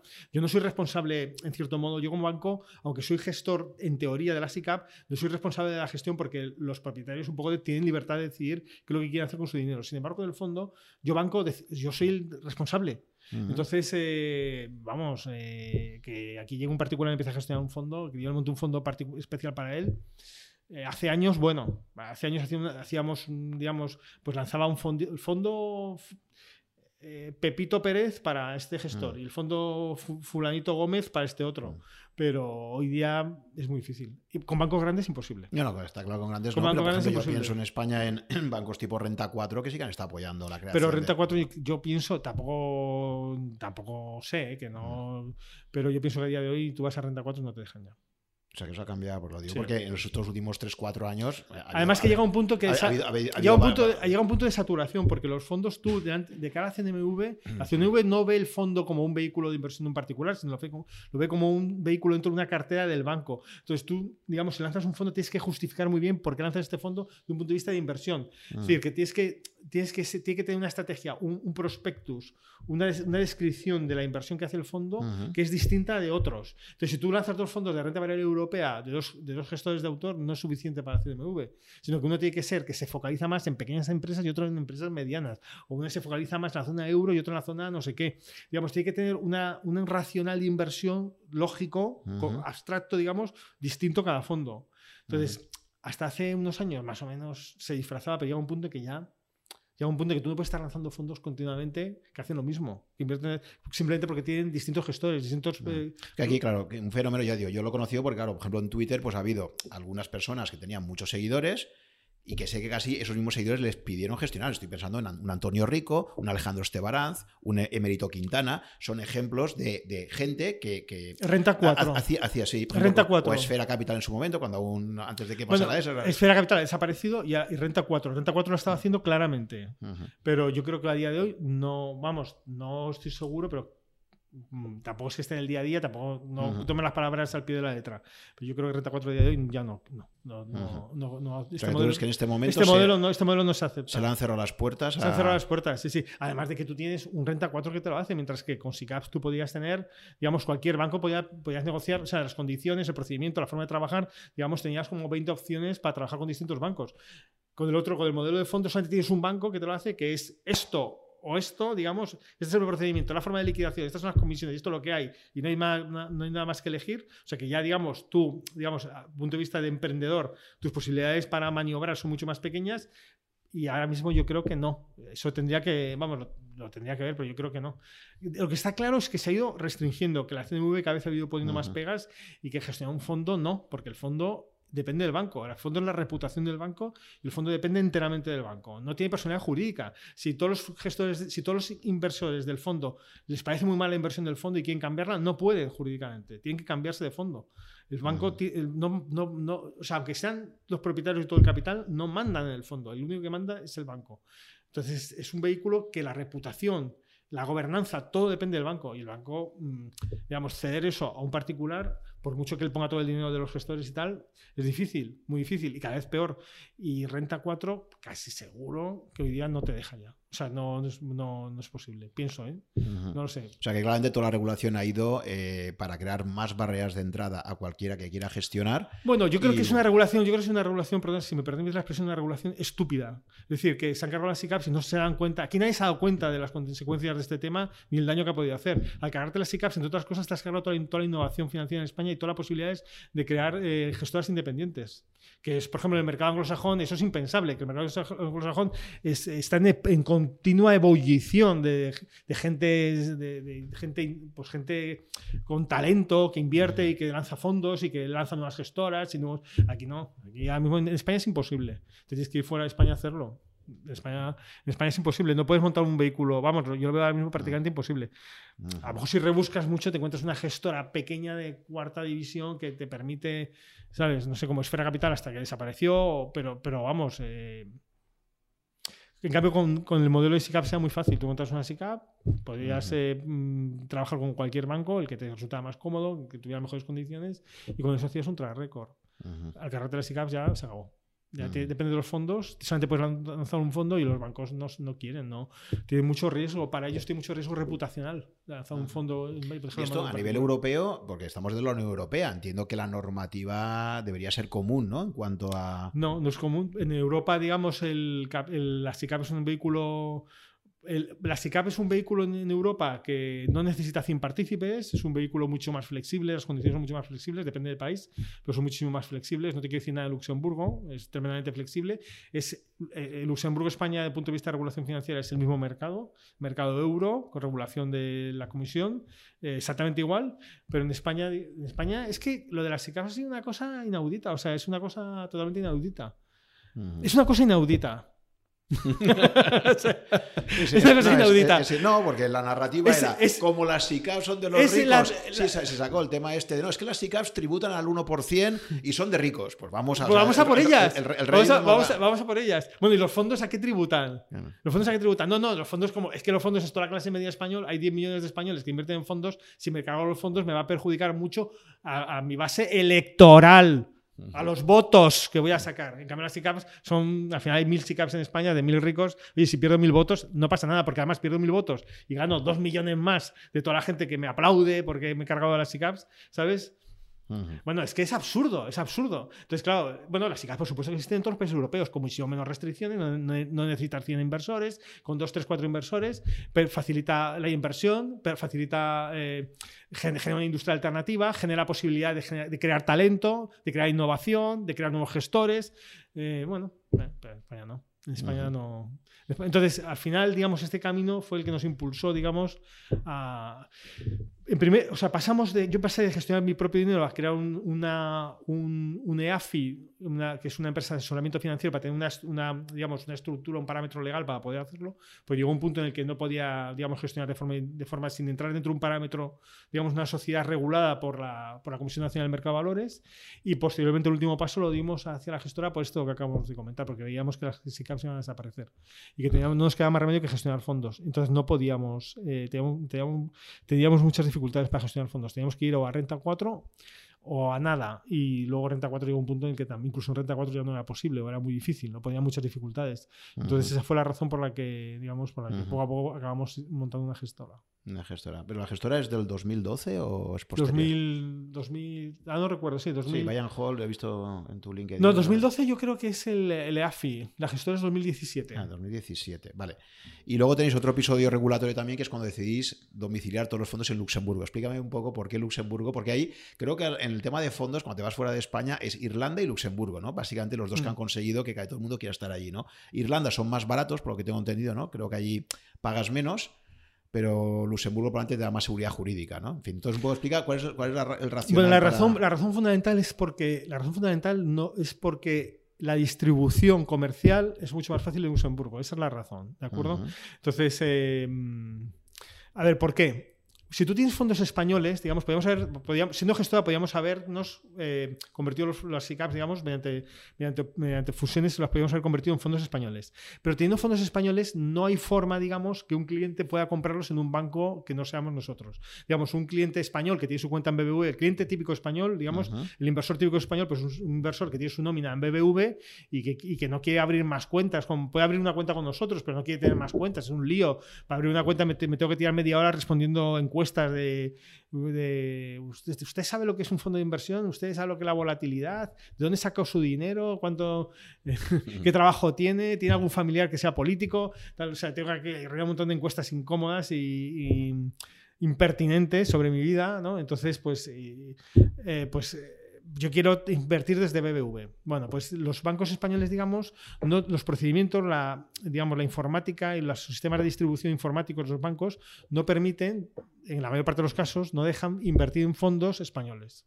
Sin embargo, sí en fondos luxemburgueses. Es absurdo, ¿no? O sea, o sea, que el- si el ISIN del fondo es de Así Luxemburgo, es, así es. sí, y si es español, ¿no? Sí. ¿En serio? Sí. Pero eso es porque la plataforma. Bueno, es que hay, hay, Eso es porque- hay- hay un oligopolio de plataforma, ¿no? Creo que No, está- bueno, es porque- A ver, originalmente no dejaban invertir en ningún fondo que no fuera suyo. Cuando el regulador dijo esto no puede ser, tenemos que, tienes que hacer un sistema más abierto, esto es un, esto es anticompetitivo, etcétera, etcétera, pues dijimos, bueno, vamos a, a cambiar el sistema informático, vamos a llamar a nuestros informáticos vamos a cambiar el sistema informático que, que nos permite invertir en, en ISINs luxemburgueses.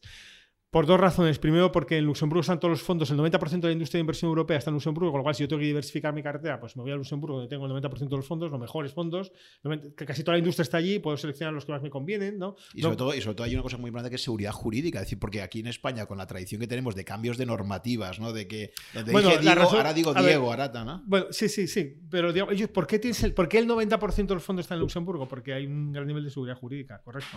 Pero yo, digamos, como banco, si me obligan a abrir mi plataforma, digamos, lo que voy a hacer es, pues voy a abrir la plataforma a los fondos luxemburgueses donde yo puedo, en vez de los fondos españoles, que tengo, un- que es un 10% o un 20% del mercado europeo, pues lo abro a los fondos luxemburgueses donde tengo el 90%, y ya puedo seleccionar allí, oye, pues que tengo que ofrecer a mis clientes un producto más completo, más diversificado. Pues abro, eh, hago compatible mi plataforma con Luxemburgo y me permite, pues, oye, seleccionar dentro de Luxemburgo, dentro que es todo el 90% del capital europeo está allí, pues este fondo, este otro y este otro de materias primas, este de tecnología y este de no sé qué.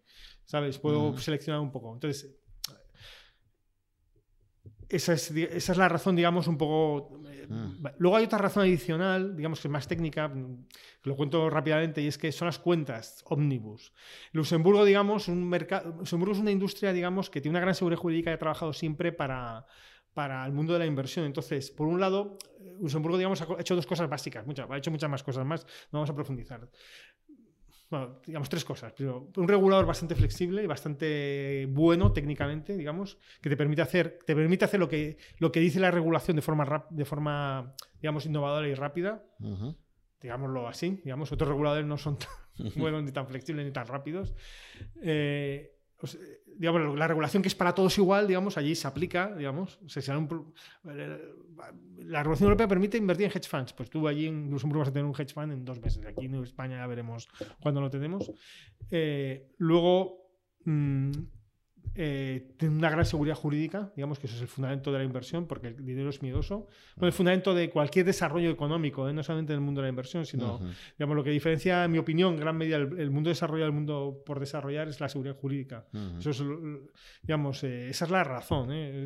Y, normalmente eso no- en los análisis nunca se...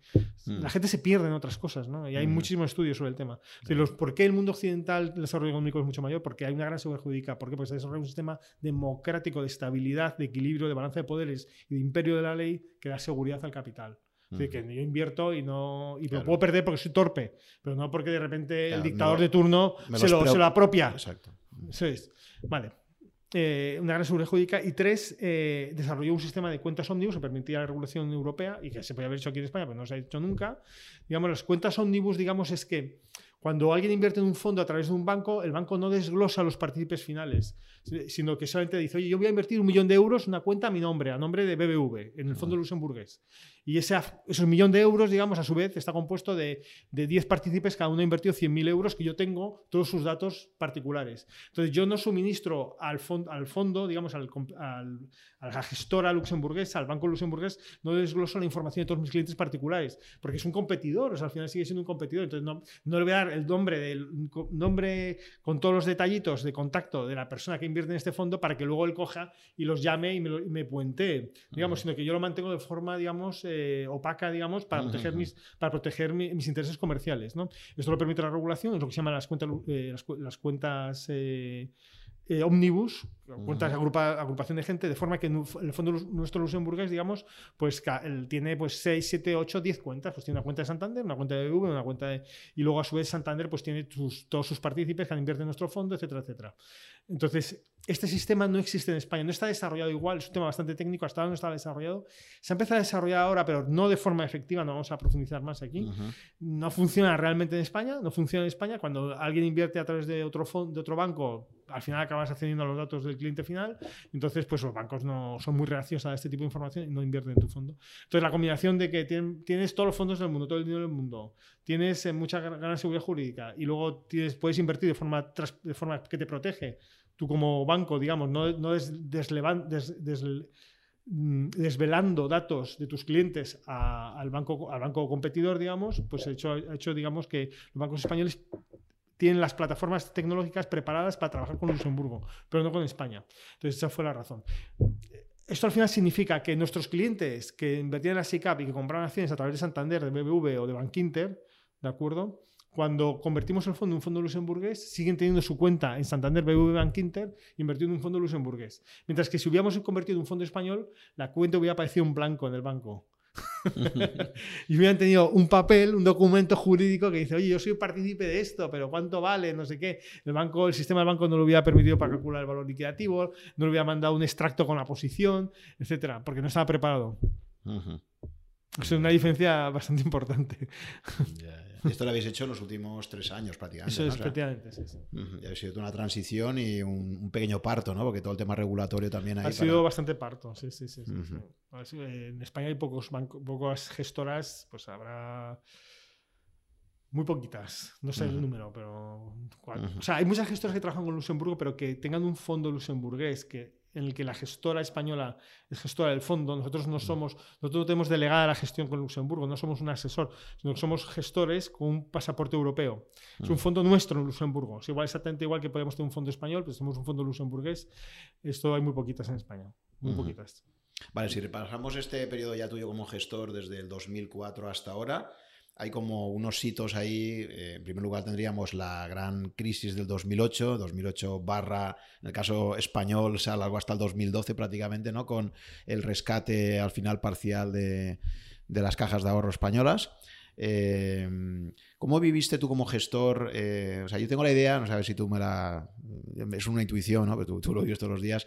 Creo que la gestión es un poco como los soldados, ¿no? Que tienes durante mucho tiempo, digamos, te mueves relativamente tranquilo y de repente a lo mejor se te concentra en pocos días. Hay, momentos de mercado de mucho estrés, entonces tienes que tomar muchas decisiones y te estás jugando buena parte de tus ganancias. Quizás cómo gestionas esas situaciones de alto estrés, ¿no? Porque cuando hay una alta volatilidad, ahí es cuando tienes más oportunidades de compra, más oportunidades de venta, etcétera, ¿no? Y tienes periodos a veces relativamente tranquilos y de repente hay momentos donde en muy poco tiempo pasan muchísimas cosas, ¿no? Yo recuerdo perfectamente la crisis del 2008, si recuerdas tú también que estabas ya ahí metido a tope, ¿no? Eh, esos meses de septiembre, octubre, noviembre, diciembre del 2008, que parecía que el mundo se acababa, básicamente, ¿no? En cualquier momento podía haber un colapso financiero, eh, era algo totalmente inédito, ¿no? ¿Cómo, ¿Cómo viviste tú en primera persona ya gestionando? En, aquel momento entiendo que un patrimonio más limitado que el actual, ¿no? Pero ¿cómo viviste tú ese shock, ¿no? De, de, esos meses. A ver, la verdad es que fue bastante. No fue. O sea, efectivamente era muy estresante, pero no fue, digamos, algo eh, insoportable porque en ese momento, digamos, gestionaba fundamentalmente mi propio patrimonio y el de amigos. No éramos ni siquiera una, una EAFI, no éramos una empresa de asesoramiento financiero y no teníamos el, capital diversificado como lo tenemos actualmente entre muchos clientes finales, ¿no? Digamos.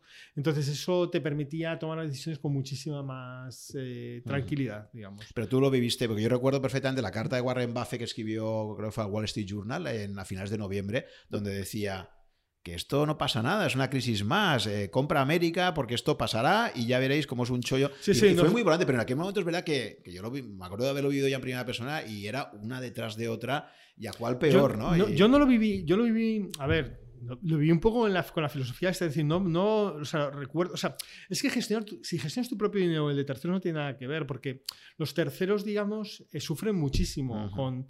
Eh, no tiene nada que ver. O sea, un tercero, digamos, sufre muchísimo. Por mucho que le expliques, eh, él sufre muchísimo. Y no lo entiende. Y además recibes muchas llamadas de mucha gente. Entonces, tienes que tener una. Tienes soportas una gran presión, digamos, porque tus clientes se, encuentran estresados y sacan el dinero. Sacan el dinero en el momento inadecuado. ¿Has visto la película La Gran Apuesta, que mal traducido de, Big Short? Esa, esa escena del doctor Michael Burry, eh, que son los que se ponen contrarians contra el mercado americano y que cada día iba cambiando la pizarra y cada vez era la renta letera. El tío se había puesto corto de, de, muchos eh, CDS y tal, y, claro, y ya eran llamas y al final el tío ya cortaba. O sea, es una escena muy buena porque vas viendo la soledad del gestor cuando tus propios inversores diciendo, pero ¿qué estará haciendo con nuestro dinero? Y el tío al final corta los emails, corta las llamadas y gestionar esa presión brutal de todos tus partícipes que están diciendo, pero ¿qué estará haciendo con nuestro dinero? Es correcto, eso no me pasó a mí, digamos, o sea, porque la mayor parte del dinero, o sea, el dinero entonces era de gente muy próxima, digamos, que conocía, además era gente bastante experimentada. Entonces, eh, no, era, no, no, no, me pasó eso. Aún así, el drawdown, o sea, la pérdida máxima que pudiste llegar a tener en aquella época, porque ahí fueron caídas del 40%, ¿eh? 40 y pico. Sí, 30 y tantos. Si no llegamos al 40, pero 30 mm. y ya no lo recuerdo. 34, 38, sí, sí. O sea, tuvimos una pérdida, sí, sí, claro, pero una pérdida. Ha sido la mayor que has tenido en toda tu historia como gestor. Sí, claro, claro, claro. O sea, pero eso curte mucho, ¿no? Esos son los momentos que siempre digo que eso es como el navegante que, que ha gestionado una tormenta, ¿no? En 2008, sí, sí, sí, sí, en 2008. pero, pero ya te digo que fue. O sea, hoy día, hoy por ejemplo, sería mucho peor, porque hoy. Eh, sobre todo es peor cuando empiezas a tener reembolsos. ¿no? Los fondos que gestionamos nosotros son fondos UCIT. Fondos UCIT, pues Mm, son fondos que fundamentalmente tienen liquidez diaria. Tienes unos, hemos comentado antes que tienes que tener una, una, cartera muy diversificada entre 21 valores, mínimo, pero vamos, 25-30 es como lo mínimo real, pero matemáticamente no puedes tener menos de 21 eh, y tienes un valor liquidativo diario. Entonces, al tener un valor liquidativo diario, cualquier persona puede pedir reembolso en cualquier momento. Entonces, eso es, eso es bastante... Porque además el que sale abajo del todo ya no pierdes como cliente, nunca, o sea, ya lo pierdes totalmente como cliente. Normalmente ahí luego rebota y, no va, o sea, digamos, la naturaleza humana no va a reconocer que cometió un error. Sí, bueno, lo que decíamos antes del famoso fondo de Peter Lynch, que sus partícipes, vamos, o sea, la mayor parte de ellos no tocaron ni de cerca esa rentabilidad media del veintitantos por cien, porque se salían cuando no debían salirse y entraban cuando no debían entrar. O sea, Correcto, que, correcto. lo difícil. Cuando está subiendo, todo el mundo quiere entrar, que es el peor momento para entrar, y, te sales justo cuando el valor liquidativo Esos años fue, o sea, fue, fue difícil, pero digamos, no, yo lo recuerdo relativamente, digamos, en ese momento estábamos fuera del foco mediático, no teníamos, gestionábamos nuestro propio dinero y mm. tal. Entonces, pues fueron años que tuvimos, compartida con, con, el mercado, tuvimos buenas rentabilidades, hicimos mejor que el, lo hicimos mejor que el benchmark y, yo lo pasé con bastante tranquilidad. A mí no me preocupó, digamos, o sea, digamos Mm, o sea, a pesar de caer el fondo un, casi un 40%, yo sabía, vamos, evidente, sabía que las cosas rebotan. Pero en aquellos momentos, por ejemplo, ¿cuáles eran tus principales posiciones? ¿Era, era sobre todo mercado español? Sobre todo mercado español, sí. Entonces, abajo del todo compré, por ejemplo, mucha banca y tal. Hoy día no lo hubiera hecho así, pero entonces, sobre todo, conocía el mercado español. Entonces, compré pues, lo más dañado. Compré mucha banca y tal. Que luego en el rebote pues, fue bien. O sea, valores muy afectados, digamos. O sea, lo más lo más afectado, ¿no? O sea, lo más cíclicos, eh, que estaban por los suelos y tal. Ese tipo de, valores. Siguiendo el, manual de, Peter Lynch. O sea, comparar lo que estaba Y, de, lo, que conoces lo que te queda más cerca, ¿no? Que en Correcto. era el mercado español. Vale, entonces luego ya eh, os metéis en la aventura de la gestora y decidís lanzar tres fondos. ¿no? Al final tenéis el fondo equity, que es, como su nombre indica, fundamentalmente acciones, el flexible, ¿no? que es un mix entre acciones y, renta fija, y el bonds, que es de, renta fija. ¿no? Eh, si quieres comentar un poquito estos tres fondos, el, sentido que tienen. entiendo claro el de acciones.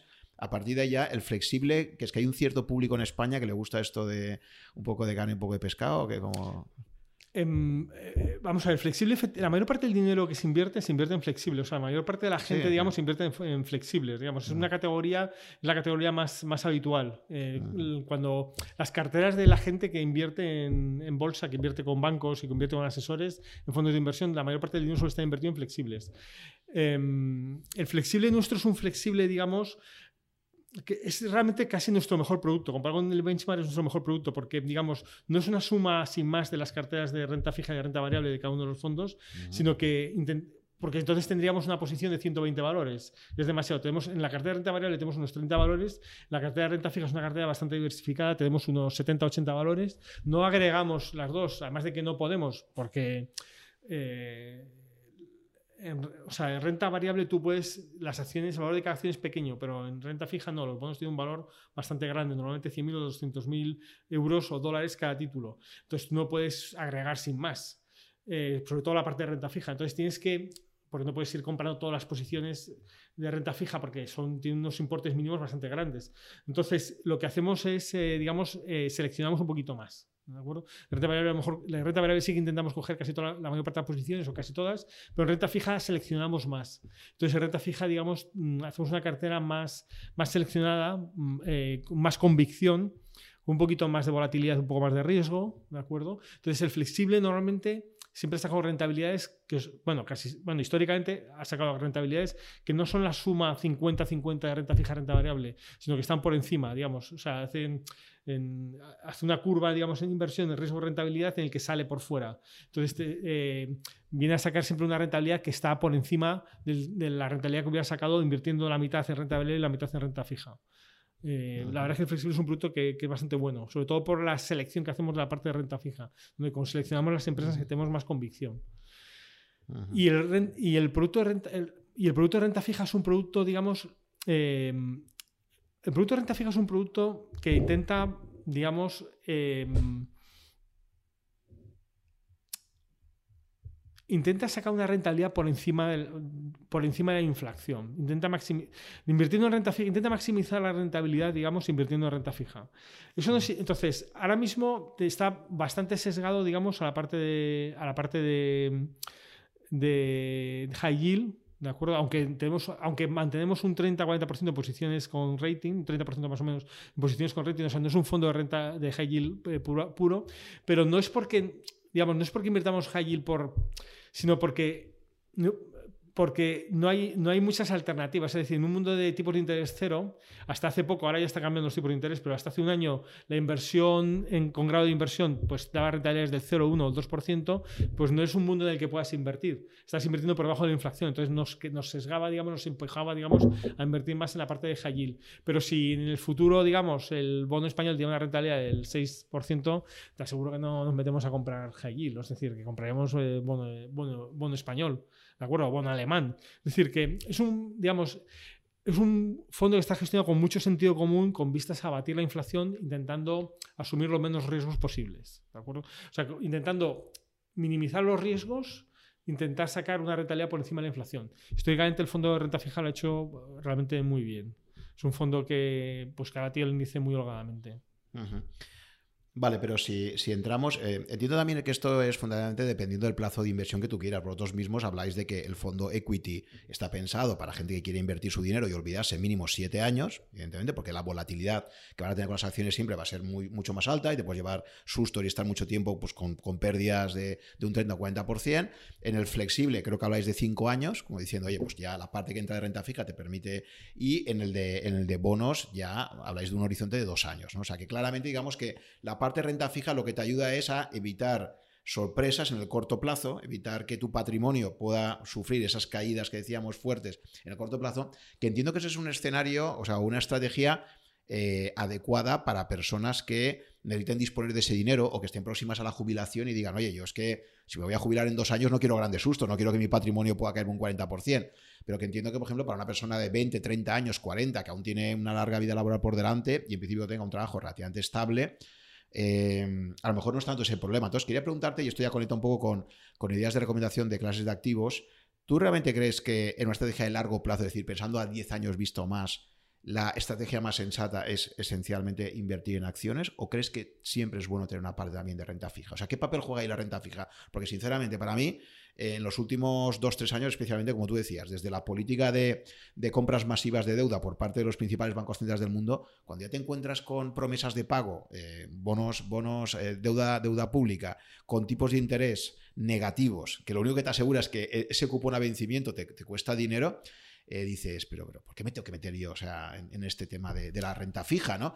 Hace unos años, sí, hace unos años la famosa regla de Jack Bogle, por ejemplo, que, de mucha gente que te decía esto de tu edad 100, 100 menos tu edad, lo tienes en renta variable y vas incrementando poco a poco a medida que tengas más años la parte de renta fija como una forma de... Pero eso era cuando la renta fija te pagaba bien, con un nivel de riesgo bajo, ¿no?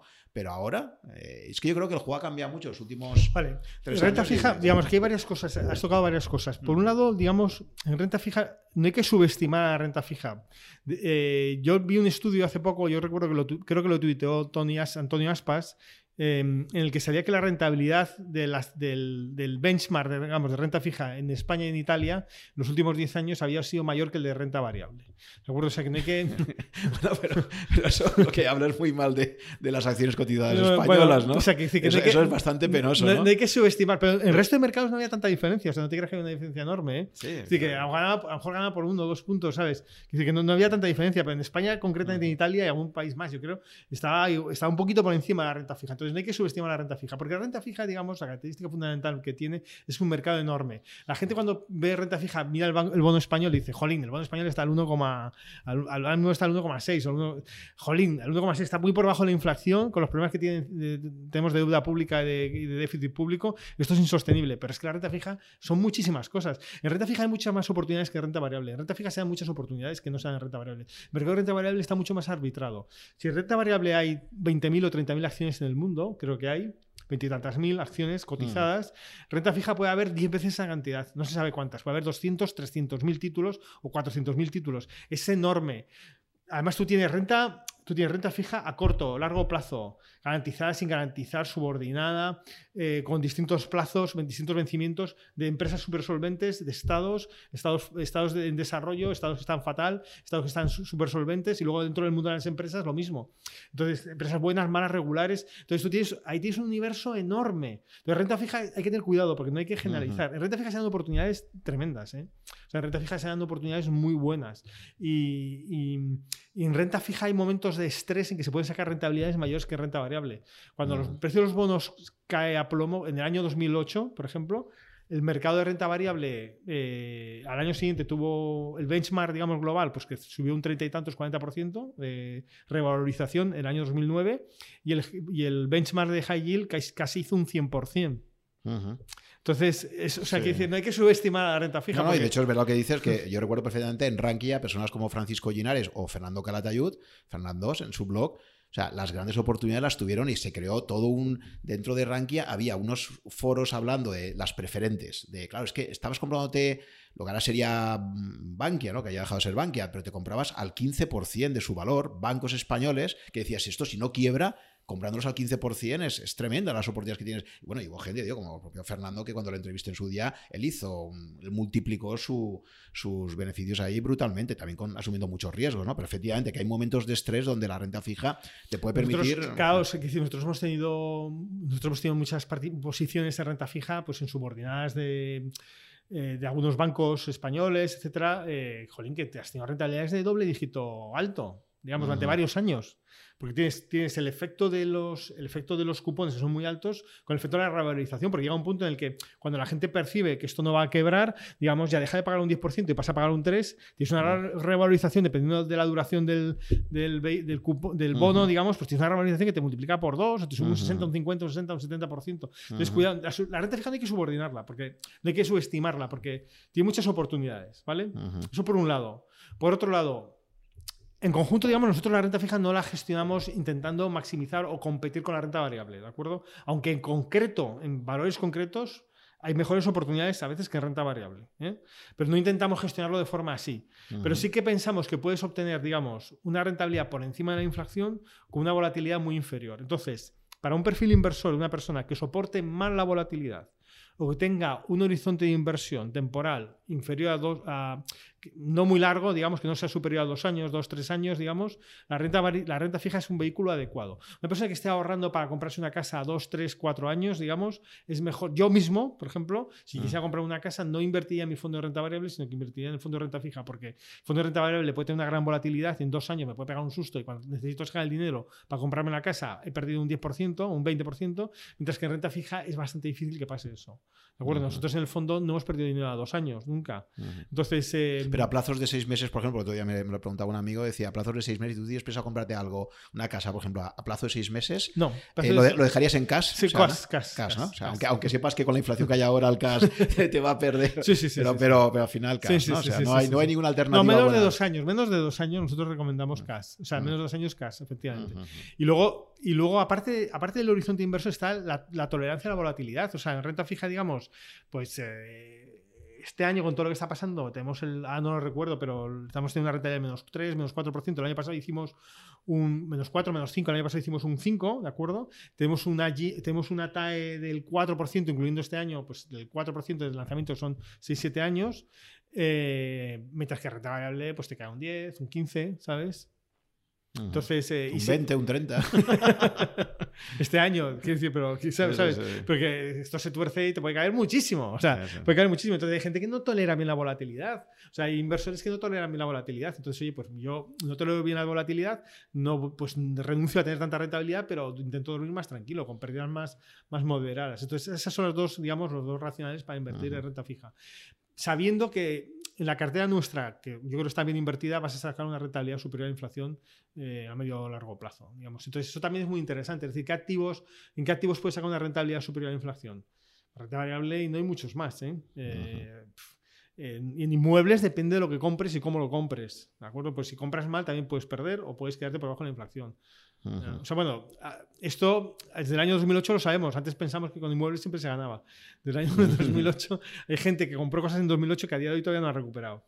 Eh, y desde luego toda la inflación se la ha comido. O sea, entonces, un activo que es líquido, que tienes liquidez diaria y que te da una rentabilidad del 4, que, pues, que tenemos una talla estos años con inflaciones del 0, del 2, del 1, del 4%, yo creo que a futuro vamos a sacar rentabilidades por encima de la inflación, pues no está mal, no está nada mal. Vale.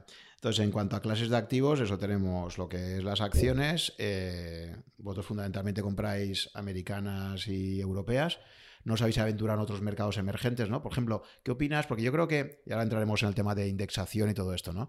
Eh, pero, por ejemplo, ha habido, ha habido gente que ha hecho apuestas, por ejemplo, he entrevistado aquí en el podcast anteriormente a Marga Rigasai, entonces, por ejemplo, ha dicho, oye, pues el mercado japonés es un mercado con empresas muy buenas, gestionadas de forma familiar, con un control de la empresa, muchísimo cash, etcétera, pero por alguna razón, por los mercados internacionales, al ser empresas también tan, eh, por ejemplo, no tienen ni, las memorias traducidas al inglés, tienes muchísimas barreras culturales para entrar, etcétera, ¿no? Pues por alguna razón los mercados eh, no, las valoran suficientemente, ¿no? ¿Vosotros os habéis eh, planteado ampliar vuestro universo de, inversión hacia esos mercados que decían antes más exóticos, tipo Japón, China, emergentes en general? O, preferís seguir concentrándose? Mira, nosotros nos ha costado, o sea, a mí me ha costado, digamos, nos costó mucho pasar, digamos, del mercado español europeo, aunque yo creo que hicimos la, transición relativamente bien, en parte porque yo cuando era analista, en, cuando trabajé analista, realmente analizaba sobre, todo empresas españolas, pero también alguna empresa europea, y al final de tantos años en el mercado en Londres, eh, de analista, pues acabas conociendo el mercado europeo. Entonces, pues el mercado europeo más o menos lo hemos conocido. Pero en los últimos cuatro, tres, cuatro años que hemos pasado desde 2019, mediados, mediados de 2019, que es cuando decidimos cambiar a, invertir también en empresas eh, internacionales, a mí me ha costado muchísimo. Tengo que dedicar muchísimo tiempo. Entonces, eh, eso por un lado. Y por otro lado, la cartera que tenemos es una cartera bastante concentrada. Nosotros intentamos tener no más de 35 valores, 30 y 35 valores de renta variable, ¿de acuerdo? Intento, yo siempre digo que quiero tener los 35 mejores valores del mundo, ¿de acuerdo? Entonces eso me permite que si veo cualquier cosa, cualquier empresa que, tiene una pequeña mota de polvo tal, pues ya no la cojo. No tengo, no tengo necesidad, es decir, no, no tengo obligación. ¿Para qué lo voy a hacer? ¿Sabes? Entonces, eh, a día de hoy, digamos, con el mercado americano y el europeo que conocemos, y el español que conocemos todavía más, digamos, yo puedo hacer una cartera de 30 35 valores me siento muy cómodo.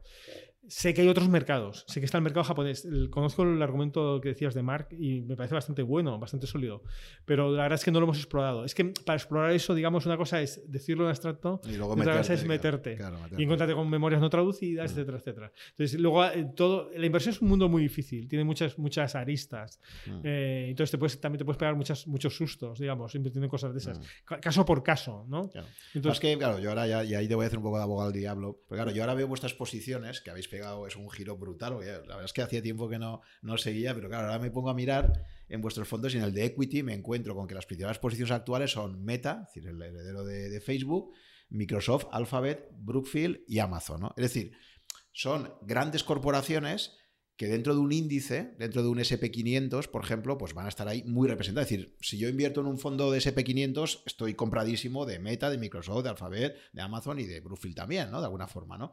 Eh, entonces, claro, la primera reflexión que hay que hacerse es, claro, si tú quieres ser gestor activo, y ahora hablaremos de indexación, que creo que es una de las grandes tendencias del mercado que hay actualmente, si quieres ser un gestor activo, eh, yo creo que también tienes que hacer la reflexión de cada tus partícipes, ¿qué os puedo dar yo diferencial respecto a lo que te puede dar un SP500, un, ETF o un, fondo indexado de SP500, porque esas, compañías están ya muy presentes en el índice, pesan muchísimo, ¿no? son, de las más importantes. ¿no? Pero te hace un poco la reflexión de decir, yo creo que al final el mercado, probablemente, en los mercados más grandes como el norteamericano, el mercado es muy eficiente. Las grandes compañías están súper estudiadas. ¿Cuánta gente siguiendo a Meta, a Microsoft, a Amazon? Cuántos analistas profesionales, inversores particulares y de todo. O sea, son probablemente las, las empresas del SP500 son las, las que la lupa más te, te permite mirar, ¿no? Y claro, frente a eso, entiendo, puedo entender estrategias de, gestores que digan, pues mira, mi ventaja competitiva es que a lo mejor el mercado español no es tan conocido, entonces aquí yo tengo una ventaja, o este sector, o Japón, o, ¿sabes? Y ahí a lo mejor puedes jugar a decir, es que el mercado yo sé que aquí, o, o directamente la gente que invierte en empresas early stage, o sea, que invierte en empresas no cotizadas, que dice, oye, yo me meto ahí, y, evidentemente, pues estoy invirtiendo con unas barreras de entrada grandes, ¿no? Porque no cualquiera se puede poner a. Entonces, yo cuando veía estas compañías tuyas, la pregunta que quería hacerte un poco era esta: es, eh, claro, ¿dónde está vuestra ventaja diferencial frente a lo que es comprarte un índice? Si buena parte de vuestras posiciones son empresas de gran capitalización y, que los índices ya la recogen mucho ahí, ¿no? vale, vamos a ver. El, yo te diría dos cosas. Primero es que al final se trata de batir al índice, al MSCI World en euros, ¿de acuerdo? total Return, ¿no? Creo que tenéis ahí. El, MSCI World Total, Return. con, dividendos y en, con dividendos y en euros, ¿de acuerdo? Em, em, entonces, se trata, al final no os liemos, por favor, se trata de eso. Si tú consigues abatirlo, digamos, invirtiendo si consigues batirlo eh, invirtiendo en startups, maravillosamente. Si consigues batirlo invirtiendo en empresas, españolas y conoces bien el mercado, maravilloso. Pero hay que batir a ese índice, ¿de acuerdo? Entonces yo, en España no vas a, no vas a conseguir batirlo, ya te lo digo yo, porque con un fondo UCI no lo vas a conseguir batir, porque no existen unas empresas de esa calidad, no vas a poder, vas a tener, vas a tener que tener una bola mágica perfecta para saber cuándo comprar y vender cada empresa en España para poder hacerlo, ¿de acuerdo? eso por un lado. Por otro lado, aunque es verdad que nuestra cartera tiene como un 20 o un 25% de estas empresas, ¿de acuerdo? Al final no te creas que está sesgada hacia el MSCI, porque nosotros tenemos una cartera muy concentrada de 30 valores en el que, en el que nosotros no nos comportamos como el índice, ya te lo, ya te lo aseguro yo. O sea, digamos, eh, la correlación de nuestra cartera con el índice no, no, está, no está nada alineada. Para, primera pista parece que sí, porque, jolín, tienes Meta, tienes Amazon y tienes eh, Google, eh, que, es el, que son las empresas que más pesan del, del, índice. Bueno, Meta no pesa tanto, porque se ha pegado una castaña tremenda, ¿de acuerdo? Entonces, y es la principal posición nuestra. Entonces, ya solamente con eso pero nuestra cartera no se comporta como el índice. Es una cartera que está bastante concentrada. Es verdad que tenemos estas posiciones, pero no se comporta como el índice, ya te lo digo yo. No tiene prácticamente ninguna correlación. Tiene una correlación bastante, bastante laxa, ¿de acuerdo? Em, y tres, esto es una apuesta personal nuestra, mía en concreto. Yo creo que estas empresas, digamos, van a, hacer, van a tener una buena revalorización a largo plazo. Ya sé que esto es un tema discutible y que no hay, y que no hay consenso en este punto, pero yo creo que sí pero ya es una decisión de inversión. Es decir, podríamos hablar caso por caso, no me quiero extender demasiado, pero ninguna de estas empresas está cara, en mi opinión. Tal vez Amazon es la única, pero también no vamos a profundizar en el tema. Bueno, si, si, quieres sí, pero tal vez Amazon, porque Amazon no está, no, no está cara según los parámetros de valoración tradicionales, pero por ejemplo Google está Google, vamos a coger por ejemplo Google tuvo un crecimiento de beneficios el año pasado del 60-70%, este año en el primer trimestre tenido un crecimiento de beneficios del 20 si quitamos, eh, o sea, normalizado, digamos, de beneficio operativo, porque luego tuvo, estas empresas tienen muchas participaciones en, empresas tecnológicas cotizadas, y entonces al pegarse una castaña lo tienen que reflejar en su cuenta de resultados. Pues un tema contable, porque la contabilidad te permite a veces reflejar una cuenta de resultados y a veces cargarlo directamente contra, contra para la partida de fondos propios en el balance. Si hicieras eso, por ejemplo, la, cuenta de resultados hubiera salido bien, porque tus beneficios operativos han crecido un 20%. Entonces, los beneficios operativos de Google han crecido un 20% en el primer trimestre y está a 15-16 de este año. El retorno sobre el capital es del 40-50%. A ver, dime qué empresa en España está así, o en Europa. y la gente repite que están muy caras. Las, la gente repite que las FAN están muy caras. Meta es mucho más escandaloso, porque Meta está per 12, per 13. Pero es verdad que tiene problemas, pero cara no está. o sea, está per 12 o per 13.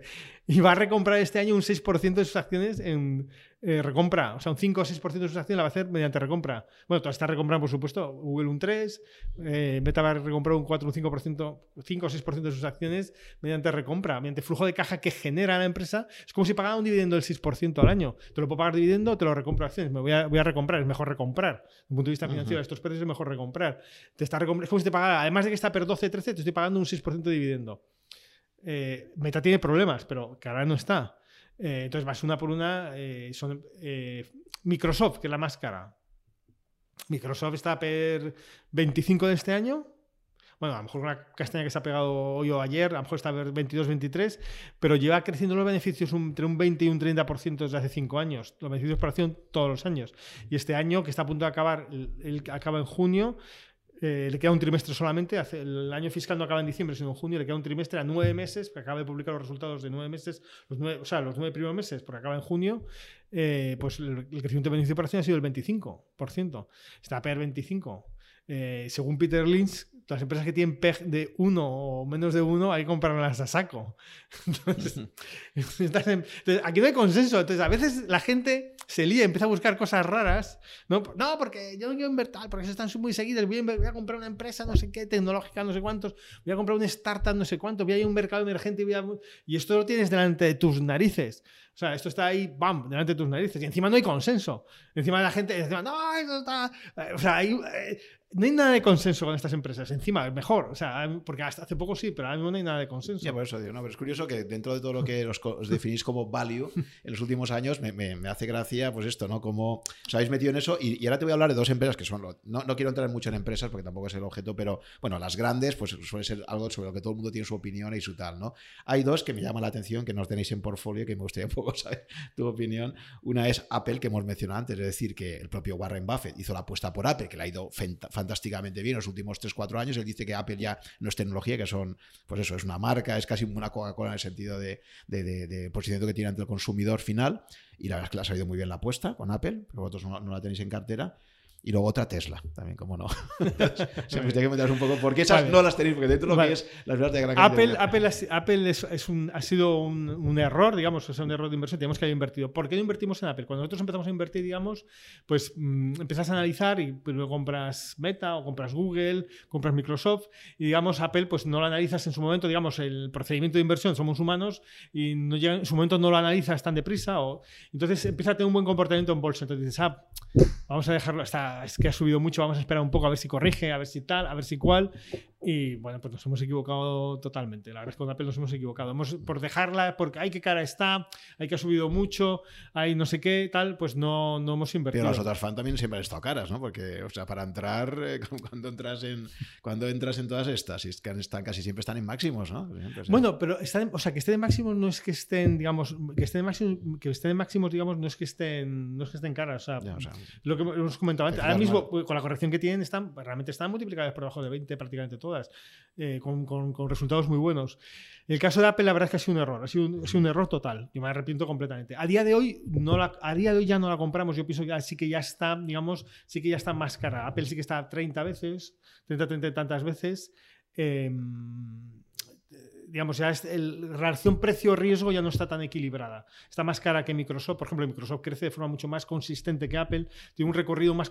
Apple, digamos, es una empresa más de consumo, como dice Warren Buffett, es una empresa más de consumo, pero justamente por eso, digamos, está más sujeto a vaivenes, a que este año el lanzamiento del nuevo, nuevo iPhone no va tan bien. Tal. Entonces, los crecimientos no están como tan garantizados, no son como tan seguros. Entonces, puedes tener algún año, digamos, eso es lo que nos ha pasado con Apple toda la vida, que hemos estado esperando el año de la corrección tontamente desde hace cuatro años y nunca ha llegado. Bueno, en algún momento ha habido una caída del 10%, ¿no? Como que el famoso sí, pero diciembre de 2018, que de repente el warning ese de China cayó la cotización en, un día un 10%, que eso sí que era un pollo. Dije, ostras, esto aquí hay que entrar ahora, que, que te la pongan un 10% más barata en un día por un warning de no sé qué, y efectivamente luego recuperó rápidamente, ¿no? Pero sí, pero hay pocas oportunidades. Ha habido pocas oportunidades, pero Apple ha sido un, Apple, yo te digo que ha sido un error. Tesla es un caso totalmente distinto. Tesla es una empresa, digamos que. Tesla es una empresa, una apuesta personal de, de nuestro amigo Elon Musk. Em, y es una empresa, claro, es, una empresa que, que, o sea, estaba a punto de quebrar, según palabras de Elon Musk. Digamos, además, el bueno, ya sabes cómo es, presume de eso y tal, que estuvo a unas semanas de quedarse sin dinero, lo he dicho en algún momento, estuvo unos días de quedarse sin dinero. Em, y claro, una empresa que nunca veíamos que eso podía tirar adelante. Nos hemos confundido totalmente y ha tenido un exitazo tremendo. La valoración actual está totalmente fuera de mercado. O sea, es que el mercado, el mercado una serie de consensos. Por ejemplo, hay un consenso que las FANG están muy caras, pero Google está per 15, 16 o 17 veces, Meta está per 12, 13, Facebook, esto, perdón, eh, eh, Microsoft, pues a lo mejor sí que está per 25, pero es una empresa que tiene crecimientos fuertes, pero Apple está per 30, em, eh, Tesla está per 100.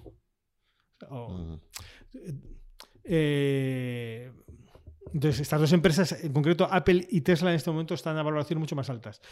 Tesla mucho más. O sea, Tesla realmente, digamos, cuando tú compras Tesla al nivel actual, que es una empresa que ha tenido un exitazo absolutamente tremendo, vamos, incomprensible, para mí me ha sorprendido completamente el éxito que ha tenido con el tema del automóvil, el, digamos, em, cómo se ha posicionado como una empresa similar a Apple en el mundo del, automóvil, con una marca fortísima, potentísima, en que los clientes son auténticos fans, digamos, los clientes... A, pesar de la cantidad de efectos que tiene, o sea, que es, la marca con uno de los niveles de fiabilidad más bajos y en cambio con uno de los niveles de satisfacción más, más altos, ¿no? Pero, pero bueno, yo creo que la apuesta un poco es. No te lo digo porque me, sorprende, por ejemplo, una, persona que entrevistado aquí anteriormente, que ha sido de Merito Quintana, el fondo Numantia, te lo digo porque con vosotros comparte Brookfield, para él es la primera posición, tiene también muchísimo de meta y está metido también en Tesla. Entonces me hace gracia porque, como viendo a gestores que a priori él también se define como value, digamos que compartís muchas cosas, muchos criterios, pero en algunas compañías tenéis posiciones muy, muy, divergentes. En Apple, en, Apple no lo, en Apple no lo vimos, lo vimos tarde, digamos, por temas de análisis propio. Esperamos una corrección que nos ha producido y ha sido claramente un error. Digamos, tenemos que mm. haber entrado mucho antes. Y ahora a estos niveles mm, ya no lo vemos tan claro, digamos, porque ya está más cara, más cara claramente que el resto de fans. Y, siempre, y aquí sí que te puede pasar que un año tengas un, mal lanzamiento. Es decir, entonces estamos esperando la corrección de Apple que nunca llega, ¿de acuerdo? En el caso de Tesla es un caso distinto. En el caso de Tesla no lo vimos porque era muy difícil de verlo. Yo sé que ahora todo el mundo, claro, mm, ahora todo el mundo, la gente que lo vio en su momento dijo, no, esto era evidente que, iba, que el producto iba a ser extraordinario y tal y cual. Mm, yo yo desde luego no lo veía así. Cuando empezó a hacer coches de, en un sector tan maduro, empieza a hacer coches mm. eléctricos, y cuando hay tantas empresas de lujo, tantos, o sea, tú tienes, pues que tienes Porsche, Maserati, eh, Audi, o sea, tienes tantas, o sea, no sabes, que en, el auto, tienes de todo, tienes, tienes empresas de, con unas marcas reconocidísimas. Entonces, no, pues no lo veíamos, pero realmente este hombre ha hecho magia, digamos, ha hecho un coche que funciona de maravilla, que tiene, como dices tú, unos niveles de satisfacción por parte del cliente extraordinarios, que está teniendo unos márgenes impresionantes, está teniendo unos crecimientos eh, enormes y tal. Aún así sigue estando a per 100. Eh, es una empresa, digamos, que, ahora mismo, en mi opinión, el nivel de valoración riesgo está descompensado. Digamos, la valoración está muy, muy alta, está mm. por multiplicadores tradicionales, está a niveles extraordinariamente altos. Tienes que confiar en que estos niveles de crecimiento se van a sostener a este nivel durante muchos años, que no tiene que salir nada mal, o incluso que tienes que tener éxito, digamos, en aventuras nuevas que ya son realmente totalmente esotéricas, totalmente, en mi, opinión, muy difíciles de predecir, como puede ser el coche autónomo y tal. Que ahí tú lees sobre el tema y hay todo tipo de opiniones. Y yo no tengo una opinión formada sobre qué, sobre qué tipo de coche autónomo va a tener éxito, si el de Elon Musk o el de Google, por ejemplo. Son dos aproximaciones totalmente distintas al, tema. Entonces, em, ahora mismo claro, a estos niveles ya Evidentemente, tenemos, cuando tenemos que haber comprado hace tres años, cuando, cuando empezó a hacer el ramp up, que parece, cuando el coche empezó a funcionar, cuando empezó, cuando la producción, cuando ya solucionó los problemas de producción y empezó el ramp up de, de, producción fuerte y empezó a, mejorar los márgenes. Pero pues entonces no lo vimos, o sea, no... en, en, en, al contrario que Apple sí que te digo que fue un error, digamos, que nunca hemos entrado, hemos entrado, hemos sido torpes ahí, digamos, porque sí que lo veíamos, pero vamos a ver si corrige, a ver si tal. Eh, en el caso de Tesla, yo desde luego no pensaba que iba a tener este éxito y ahora que lo ha tenido, eh, sí pienso que puede haber que puede haber, sé que hay riesgos y la evaluación actual realmente reconoce un escenario excesivamente, excesivamente favorable. O sea, los multiplicadores son tremendos. Tú tienes que suponer que tus beneficios y tu flujo de caja se multiplicar por tres o por cuatro veces en cuatro años para que la valoración ya esté a un nivel aceptable. Puede ser, porque al nivel que va, al ritmo al que va, puede llegar. la disrupción tecnológica lo está cambiando tanto todo que no sé incluso si parámetros como el PER a veces siguen teniendo esa. No, no, parámetros como ya no funcionan. Eh, es por eso, es que al final, ¿cómo descuenta? O sea, por ejemplo, yo creo que en el caso de Tesla, la tesis es eh, esta, esta famosa frase de Mark Andresen, el que creó Netscape, que decía: software is eating the wall, ¿no? Básicamente. Es decir, el software se lo va a comer todo. Entonces, yo creo que Tesla, en términos operacionales, pues no sé cómo será, pero lo que está claro es que el software que tiene Tesla ahora mismo parece que es con diferencial mejor del mercado. Es decir, básicamente yo creo que es software con, con ruedas, ¿no? Digamos, ¿no? Y, y creo que ellos también una cosa que tienen es que al montar una empresa desde cero, te quitas todo el legacy, te quitas toda esa correcto, cultura. Correcto, correcto. Claro, ellos juegan ahora con un nivel de agilidad y de flexibilidad que todas las otras industrias automovilísticas tienen ahí un legacy brutal. Correcto. cambiar eso cuesta mucho. Pero eso no quiere decir que se pongan las pilas, ¿eh? porque ahora ya estoy viendo un poco movimientos de Toyota, por ejemplo, que dice para el 2030 ya prácticamente todos nuestros coches van. Entonces, claro, o sea, Tesla sería una compra clara, en mi opinión, si no cotiza a los niveles a los que cotiza actualmente. Aunque estoy de acuerdo que el PER es difícil. O sea, mira, el PER, efectivamente, el PER ha dejado ya de ser un parámetro adecuado de valoración. Yo cuando empecé a gestionar, digamos, con las, con, las ideas de Peter Lynch, daba muchísima importancia a los multiplicadores y al PER, ¿de acuerdo? Ahora, desde hace unos años para acá, me he dado cuenta que no, porque hay empresas que no puedes valorar adecuadamente de esa forma, sobre todo empresas que tienen altos, que están produciendo disrupciones o tienen un alto nivel de crecimiento. El problema es que el problema, en el caso de Tesla, digamos, el problema es que la disrupción que está produciendo, digamos, en un entorno tan competitivo en que eh, por el resto de competidores se están poniendo las pilas, digamos, o sea que mm. tampoco hay que, hay que subestimarlos, se, se, están poniendo las pilas y a los niveles de cotización a los que cotiza, digamos, pues claro, es un poco. No, no, me parece evidente. Si cotizara a 3-4 veces el precio, si en vez de a 1000 dólares tuviera 200 o 300, sí. Porque entonces a un PER de 25 o 30 veces con este nivel de disrupción, sí. Pero, claro, cotiza 100 veces el flujo de caja libre, el free cash flow yield, el flujo de caja libre sobre la capitalización del 1%, 1,5%. Ah, todo lo que es más de un 3, 4 en empresas muy buenas. ¿Sabes? Todo, pero todo lo que es menos de un 3 o un 4 en empresas muy buenas eh, da un poco de miedo, ¿sabes? Tesla es un 1, uno y medio. Es que Tesla, digamos, tiene. El mercado le ha dado todo dado toda la credibilidad, absolutamente toda. Y es verdad que a día de hoy lo está consiguiendo. Para que se pudiera comprar Twitter ahora, ¿no? vale. Y una empresa como Brookfield, que se aparta mucho de ese modelo de tecnológicas, bueno, es que nosotros tenemos, a ver, nosotros en la carta que tenemos, tenemos empresas que son tipo monopolístico o oligopolístico, que tienen todo el viento a favor. Mm. Hemos hablado de los fans, pues por razones obvias, Microsoft, que domina absolutamente el mundo del software y del, y del tratamiento de datos, y de, la nube. Tenemos Google, que, tiene, que, tiene, Google, digamos, la máquina de, búsqueda en Internet, digamos, que es única y que parece absolutamente inexpugnable. Eh, tenemos Meta que tiene las redes sociales con todos sus problemas y tal, pero que está a un precio totalmente de derribo y que luego tienes la opción del metaverso que es gratuita, al precio actual ya lo compras de forma gratuita. Eh, tenemos, eh, tenemos grandes gigantes, dentro de los grandes gigantes del mundo de inversión alternativa, podemos haber comprado otras, digamos, estuvimos dudando, porque tú tienes KKR, tienes, eh, tienes em, eh, BlackRock, Tienes, o sea, hay varios, digamos, eh, Blackstone, perdón, Blackstone, eh, y tienes eh, Brookfield. Entonces, Brookfield, digamos, es un, es un, Brookfield es como un Blackstone, pero es un poco más conservador. Es una empresa un poco gestionada de forma como más familiar. No es técnicamente una empresa familiar, pero casi.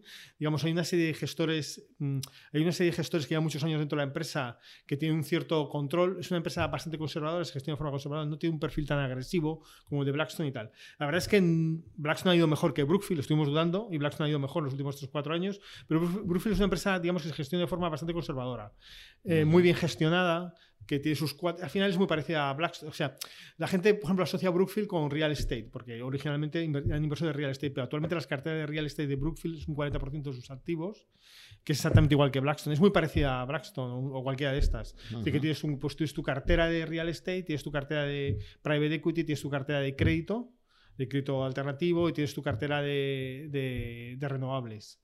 Son todas muy parecidas. Estas empresas son empresas que tienen altos retornos sobre el capital, son gestoras, con altos crecimientos, muy bien gestionadas y tal.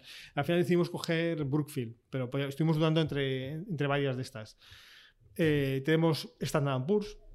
En el mundo hay dos o tres agencias que dan la nota, son Standard Poor's, Moody's y son monopolios. Todas las autopistas, si tú quieres, digamos, las autopistas por las que circula el capital en el mundo va a través de estas dos únicas autopistas, pues una de las dos, eh, Standard Poor's. Eh, ¿Qué más empresas tenemos? Tenemos empresas. Un segundo, es que lo tengo aquí. Te, lo miro en un momento. Pero son empresas todas siempre con este perfil, digamos, de, empresa de tipo, digamos. Eh, eh, que tengan eh, oligopólica, que tengan muy tenemos tenemos Visa Mastercard Visa Mastercard lo mismo exactamente igual tenemos eh, pues luego tenemos, tenemos algunas empresas, digamos, del mundo de la tecnología que son consolidadores en el sector, como, como SSIC, que es una empresa americana. Eh, es una empresa americana, digamos, que se dedica, digamos, que lo que hace es, digamos, eh, hace el soporte tecnológico, digamos, a los fondos de inversión. La empresa que proporciona el software a, fondos de inversión y que hace también todo el mantenimiento, digamos, no solamente el mantenimiento, sino también externaliza, digamos, todo lo que es el back office, digamos, externaliza las actividades de back office para fondos de inversión de empresa americana, que trabaja con grandes fondos de inversión americanos. Tenemos eh, mm, también esta, mm, ¿cómo se llama? Eh, Accenture. Tenemos Texas Instruments, que es otro monopolio, digamos, el mundo de en el mundo, un oligopolio, digamos, en el mundo de los chips. Digamos, es una empresa que es prácticamente dominante en el mundo de los chips analógicos. Es una empresa americana. Tenemos eh, eh, ASML, que es el único fabricante del mundo de maquinaria que fabrica chips. Pues ese tipo de, digamos, ese tipo de empresas, digamos, que son empresas que tienen posiciones muy, muy tecnológicas y que no están, no están, en nuestra opinión, nada caras. De hecho, con las castañas que se han pegado, pues están bastante bien. Pero ha sido un giro tremendo, ¿eh? porque si te dicen a ti hace 5 o 6 años que la mayor parte de tu cartera iban a tener ese componente tecnológico, ¿no? Sí. Cuando era uno de los mantras de Warren Buffett que él siempre decía, no invierto en empresas que no entiendo eh, cómo ganan dinero, la tecnología que tienen por detrás, etcétera, ¿no? Y es muy arriesgado y tal, ¿no? Mm. Bueno, al final luego también, o sea, durante todo este tiempo, o sea, yo me di cuenta que Warren Buffett, digamos, aunque es verdad que decía eso, había comprado Apple. Entonces, pero lo dijo, antes de comprar. Pero Apple, lo, compró, Apple compró. Apple ya ha sido muy reciente. Lo compró, no, bueno, muy reciente. Lo compró en 2016. O sea, sí, 17, sí. Pero también tiene un problema que no tenéis la mayor parte de gestores. Y es que él ya lo dice: él solo puede comprarse elefantes. Él tiene que disparar elefantes. O sea, él no puede, tiene tanto dinero bajo gestión que no se puede comprar empresas pequeñas. Pero Warren Buffett, por ejemplo, si tú miras la cartera de empresas que tienen, no están. No, yo, me di cuenta de esto. Es decir, el año 2016-17, que es cuando compra Apple y a mí, pam, se me enciende la, la digamos. Digo, oye, o sea, que para ti eso te marcó. claro, claro, claro, claro, A mí me marcó eso y me marcó, digamos, que en el 2017 y 2018, digamos, nosotros habíamos tenido una rentabilidad bastante holgada respecto a los índices y en 2018 hicimos un mal año. Y, fue porque el índice cayó pues un, un 10% y nosotros caímos un 17%. Entonces, ¿por qué? Porque, jolín, comprábamos empresas, o sea, todas las empresas estaban en disrupción. O sea, los sectores compramos en disrupción. Por ejemplo, todo el mundo de la banca, yo gano mucho dinero con la banca invirtiendo de forma cíclica y, la, la, banca me di cuenta que iba para abajo. O sea que es, yo, tengo una tienes una cuenta en la, eh, tienes una cuenta en un banco es imposible cerrarla es imposible. Tengo que ir personalmente tengo que pelearme tengo que llegar a la oficina tengo que decir que saquen por favor el, el libro de, de, quejas del cliente montar un revuelo ahí en la oficina para que me cierren la cuenta. Si yo voy a cerrar la cuenta no me la cierran. Voy con mis poderes tengo una sociedad voy con mis poderes no me cierran la cuenta. Tengo que prácticamente prácticamente llamar a la Guardia Civil para que me cierren la cuenta. Yo me abrí una cuenta en Amazon para oír libros cuando iba al trabajo audible. Luego me di cuenta que lo podía hacer mejor a través de Spotify.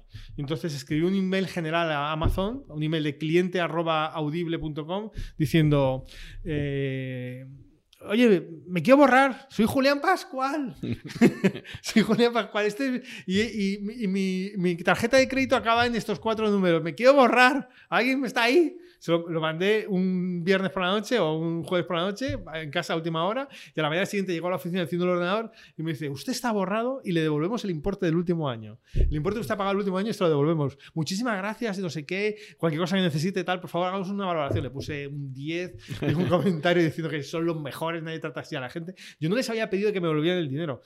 Entonces, esa forma de trabajar y la forma de trabajar de cualquier banco español es que no es comparable. Entonces, claro, los bancos están desapareciendo, las empresas, los, o sea, tú puedes invertir de forma cíclica en un banco, pero cada vez vas para peor, para peor, para peor. y, y sufrirá una revolución pues como la que está subiendo el, el, automóvil, ¿no? Que es, por ejemplo, llama la atención que Elon Musk, que viene de PayPal, él podría haber sido muy disruptivo también en el sector financiero, ¿no? Si se hubiera puesto a ello, ¿no? O sea, decidió meterse en la aventura espacial y el coche, pero fíjate que un tío que viene de estar en medios de pago y tal, lo tenía muy a mano para decir, voy a. Porque yo, yo, también estoy de acuerdo en que los bancos se, van, se enfrentan a una, a una crisis estructural. Bueno, tiene una cultura, no, sobre todo tiene una cultura realmente de. Es que ellos también tienen el problema de la regulación, que están súper. No, a ver, no es fácil, ¿eh? O sea, de, hecho, de hecho, yo creo que. No, no es fácil. Las, tecnológicas podrían. Sea, a mí me nombran y me dijeron, Julián, te vamos a hacer consejo delegado de la Caixa. Por favor, no, no, no, no, no, no, no. O sea, qué, qué, marrón. O sea, que, porque los sindicatos, unas estructuras legacy horrorosas, terribles. O sea, no, es que no es fácil.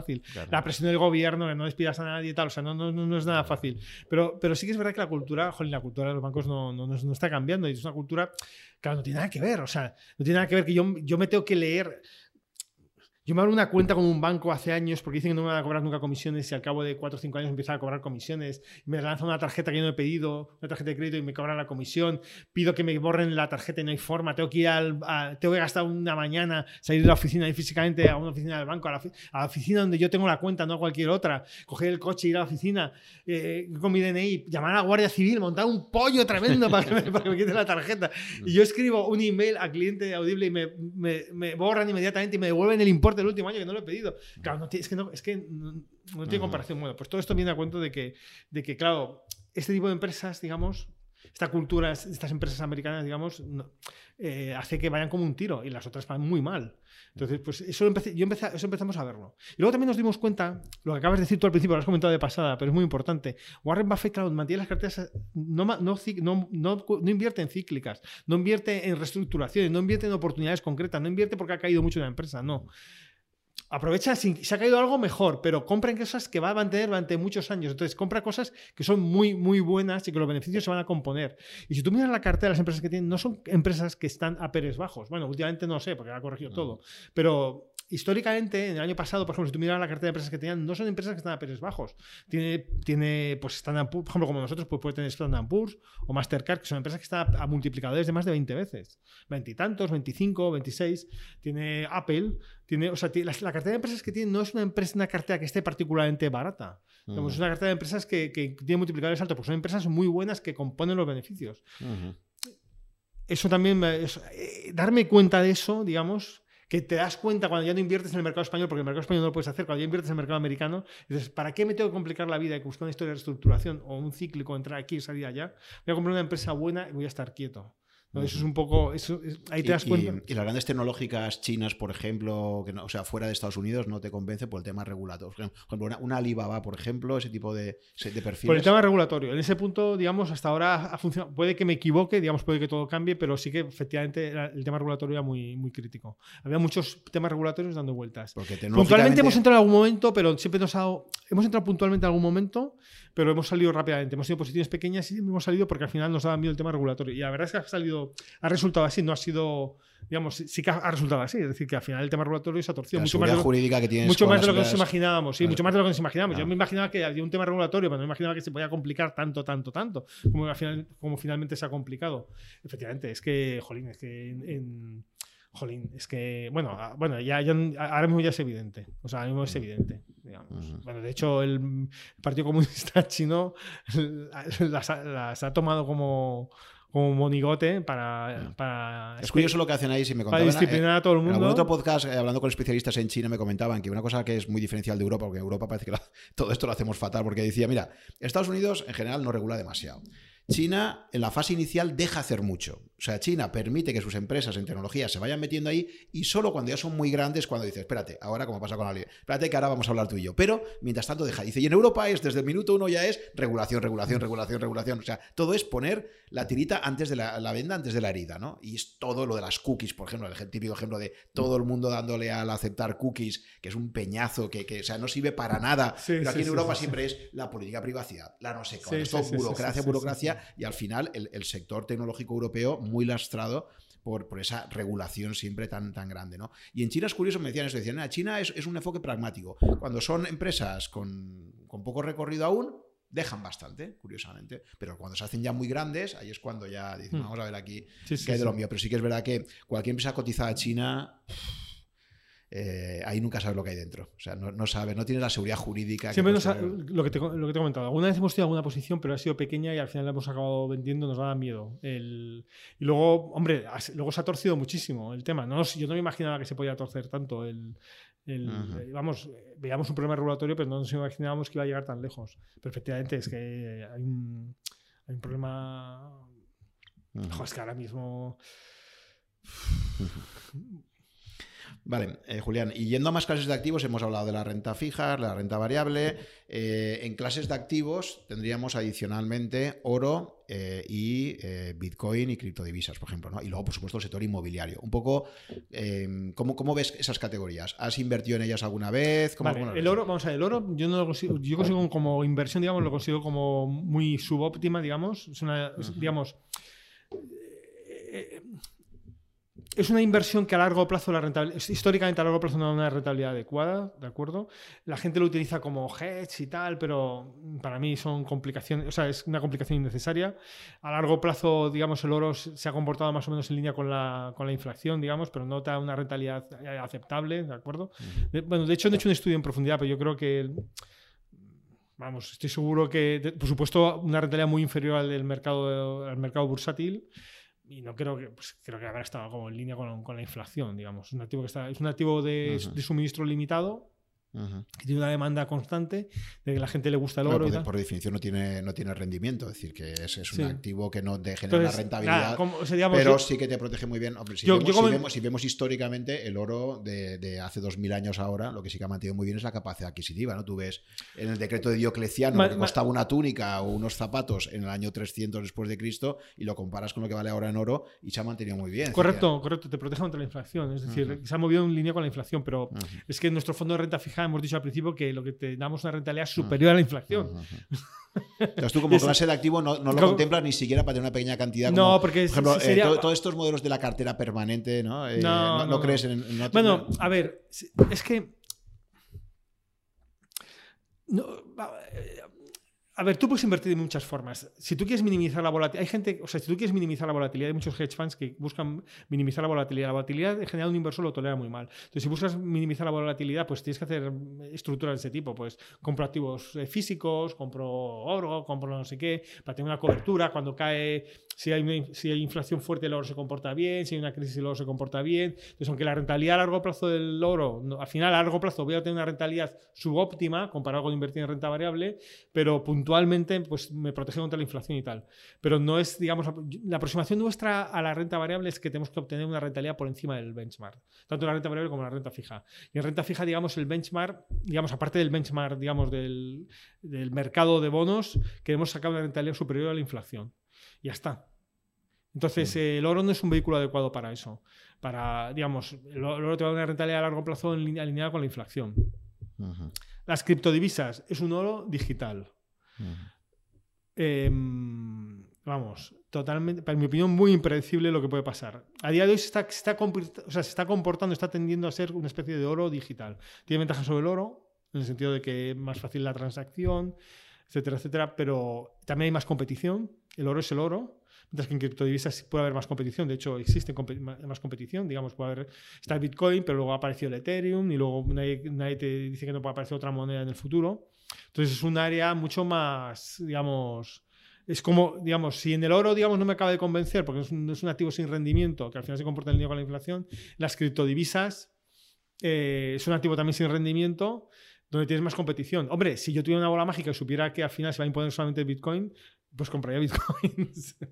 pero no, pero. Pero no es un campo que has analizado mucho, ¿no? no, porque yo, un problema que veo en, todo el tema este de las criptomonedas y en particular diferenciar bitcoin del resto de, de altcoins, digamos, es que te exige te exige bastante tiempo de análisis, ¿vale? Y, por eso yo creo que ahí, eh, en fin, yo he, dedicado programas completos a, Bitcoin con especialistas y tal, ¿no? Y me temo que ahí lo que ocurre un poco, igual que lo que comentabas ahí de Apple, es decir, que igual que en la tecnología, la tecnología es algo que si no estás muy metido y no le destinas tiempo, es muy fácil eh, infravalorarla, decir, oye, pues mira, yo veo el PER, lo que decía veo el PER, veo las cuentas anuales y esto no me cuadra. Y pero, pero claro, a lo mejor falta el contexto de decir, pero ¿qué hay aquí por detrás ¿no? de esto? O sea, realmente estoy entendiendo la opcionalidad que se está generando en Meta. Es decir, si yo no me preocupo saber lo que es el metaverso y tecnologías asociadas, pues puedo coger y decir, y lo que tú dices antes, ¿no? no es, que, es que hay una opción en Meta de que el tema del metaverso funcione o no, pero si no me lo estudio, esa opcionalidad probablemente no la puedo valorar, ¿no?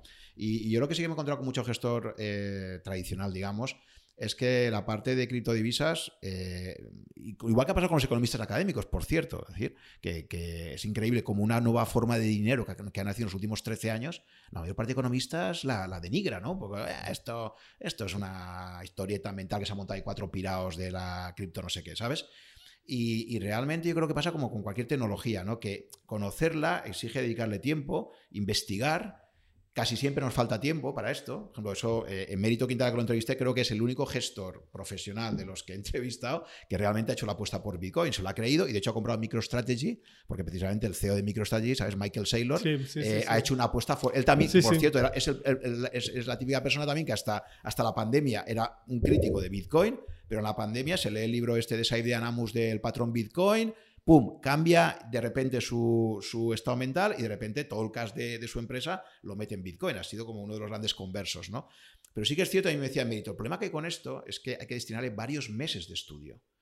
Y en general un gestor no tiene meses de estudio para destinar. No sé te cojas un sabático y digas, me voy a dedicar a estudiar esto a fondo. Igual que el que ahora diga, pues me voy a estudiar cuáles son las principales tecnologías del mundo y me voy a ir cuatro meses a Stanford en plan sabático, de desconexión, ¿sabes? Entonces, ahí el problema que veo en general, que me he encontrado con mucha gente, es que la mayor parte de gestores, eh, digamos, tradicionales, que a mí me parece una postura también que tú digas, oye, mira, lo que siempre se ha dicho, círculo de competencia, ¿no? Si yo de este tema no, no lo he analizado tal, pues está desde un Warren Buffett y Charlie Munger que dicen que, que Bitcoin es peor que, que, el veneno para ratas, y lo tienen muy claro y ya está, y consideran que... Eh, pero bueno, pero la pregunta es, por eso yo digo, ¿tú realmente has llegado a analizarlo y a profundizar en ello? ¿O al final es un poco también una decisión deliberada de decir, mira, esto no tengo el tiempo o las ganas de, profundizar en ello. ¿no? ¿no? lo que dices tú. Quiero decir que no, no lo he analizado efectivamente en profundidad. Porque cuando te metes ahí, te digo yo que vas a encontrar cosas interesantes. Y, por ejemplo, no tiene nada que ver para mí, o sea, yo solo lo destaco mucho en los programas que he destinado a ello, no tiene nada que ver Bitcoin con el resto de cosas. Es como cuando se habla, mucha gente hace este símil de una cosa es MySpace y otra cosa es Facebook, ¿no? ¿Quién me dice a mí que Bitcoin no le va a pasar lo mismo que le pasó a MySpace, que luego yo Facebook y tal, ¿no? Entonces es muy interesante entender lo que es eh, lo que es eh, Bitcoin. Y cuando la gente te dice que lo importante, o sea, y hay un argumento que ha sido muy, muy criticado por la gente que realmente sabe, es cuando veas a alguien que te dice, no, no, lo importante es blockchain, lo de Bitcoin y tal, ahí ya tienes un argumento de que no han profundizado mucho, porque realmente en Bitcoin lo importante no es blockchain, es curiosamente todo el ecosistema que hay alrededor, ¿no? pero bueno, es, un, es, un, tema para profundizar mucho, pero bueno, que, en fin, yo ya te digo, a mí desde luego me ha parecido, me ha parecido muy interesante para, para entrar mucho más a fondo, porque hay todo un ecosistema detrás que no es fácil de... Es como ver la punta de un iceberg y, no saber lo que hay por detrás. Y lo más importante de Bitcoin, por ejemplo, para mí no es precisamente la tecnología en sí, ¿no? Es una tecnología muy buena, muy inteligente, pero es, el grado de adopción que tiene y eso es lo que lo hace realmente, que va a ser muy difícil que, pueda haber otra criptomoneda, creo que la pueda, la pueda desbancar, ¿no? Es como decir, no, no, es que eh, lo importante de Facebook, de Meta, es, es el software. Es, el nivel de adopción que hay. O sea, ya sabemos que el teclado QWERTY no es el mejor teclado que existe. Si tú ahora pones a un grupo de científicos a investigar cuál sería el teclado idóneo para escribir rápido, te dirán que el QWERTY no es el óptimo. Pero ¿qué pasa? Que hay un efecto locking. Tú ahora ya no puedes cambiar el teclado porque todo el mundo ya está acostumbrado a escribir así, ¿no? Entonces hay una serie de fenómenos de este tipo que lo hacen interesante, ¿no? Pero bueno, en cualquier caso, está claro que es como el oro. Efectivamente, sería un oro digital, un oro 2.0. Y dentro de una clase de activos cubriría esa necesidad. Lo que pasa es que es una necesidad muy interesante. ¿eh? Tú piensas a toda la gente desplazada en Ucrania, que se ha tenido que ir ahora en cualquier lugar en guerra, ¿cómo sales corriendo de tu casa Y esa necesidad, o sea, puede decir algunos. No, sí, ¿qué, sí, la ha pasado- qué- qué- qué necesidad cubre? Ha pasado, ha pasado, o sea, el, el Bitcoin, digamos, ha comportado bien en la corrección actual del mercado, pues porque los rusos y los ucranianos han metido el dinero, o sea, vamos, parece ser que han metido el dinero ahí y hay una demanda, o sea, está, está claro. Y, pero tú no, ¿Y tú no ves un riesgo, por ejemplo, de que el- los gobiernos puedan prohibir, lo, lo- o sea, lo puedan prohibir en el futuro? Digamos, que lo vean como una amenaza y digan, oye, se acabó, no puede transaccionar. O sea, Eh, si, lo- si lo prohíben realmente, es- en mi opinión, desaparece, porque aunque tú puedas transaccionar de forma privada, es como todo en la vida. Es decir, eso está prohibido. Puedes transaccionar forma privada, pero como te pilla Hacienda, prepárate, ¿sabes?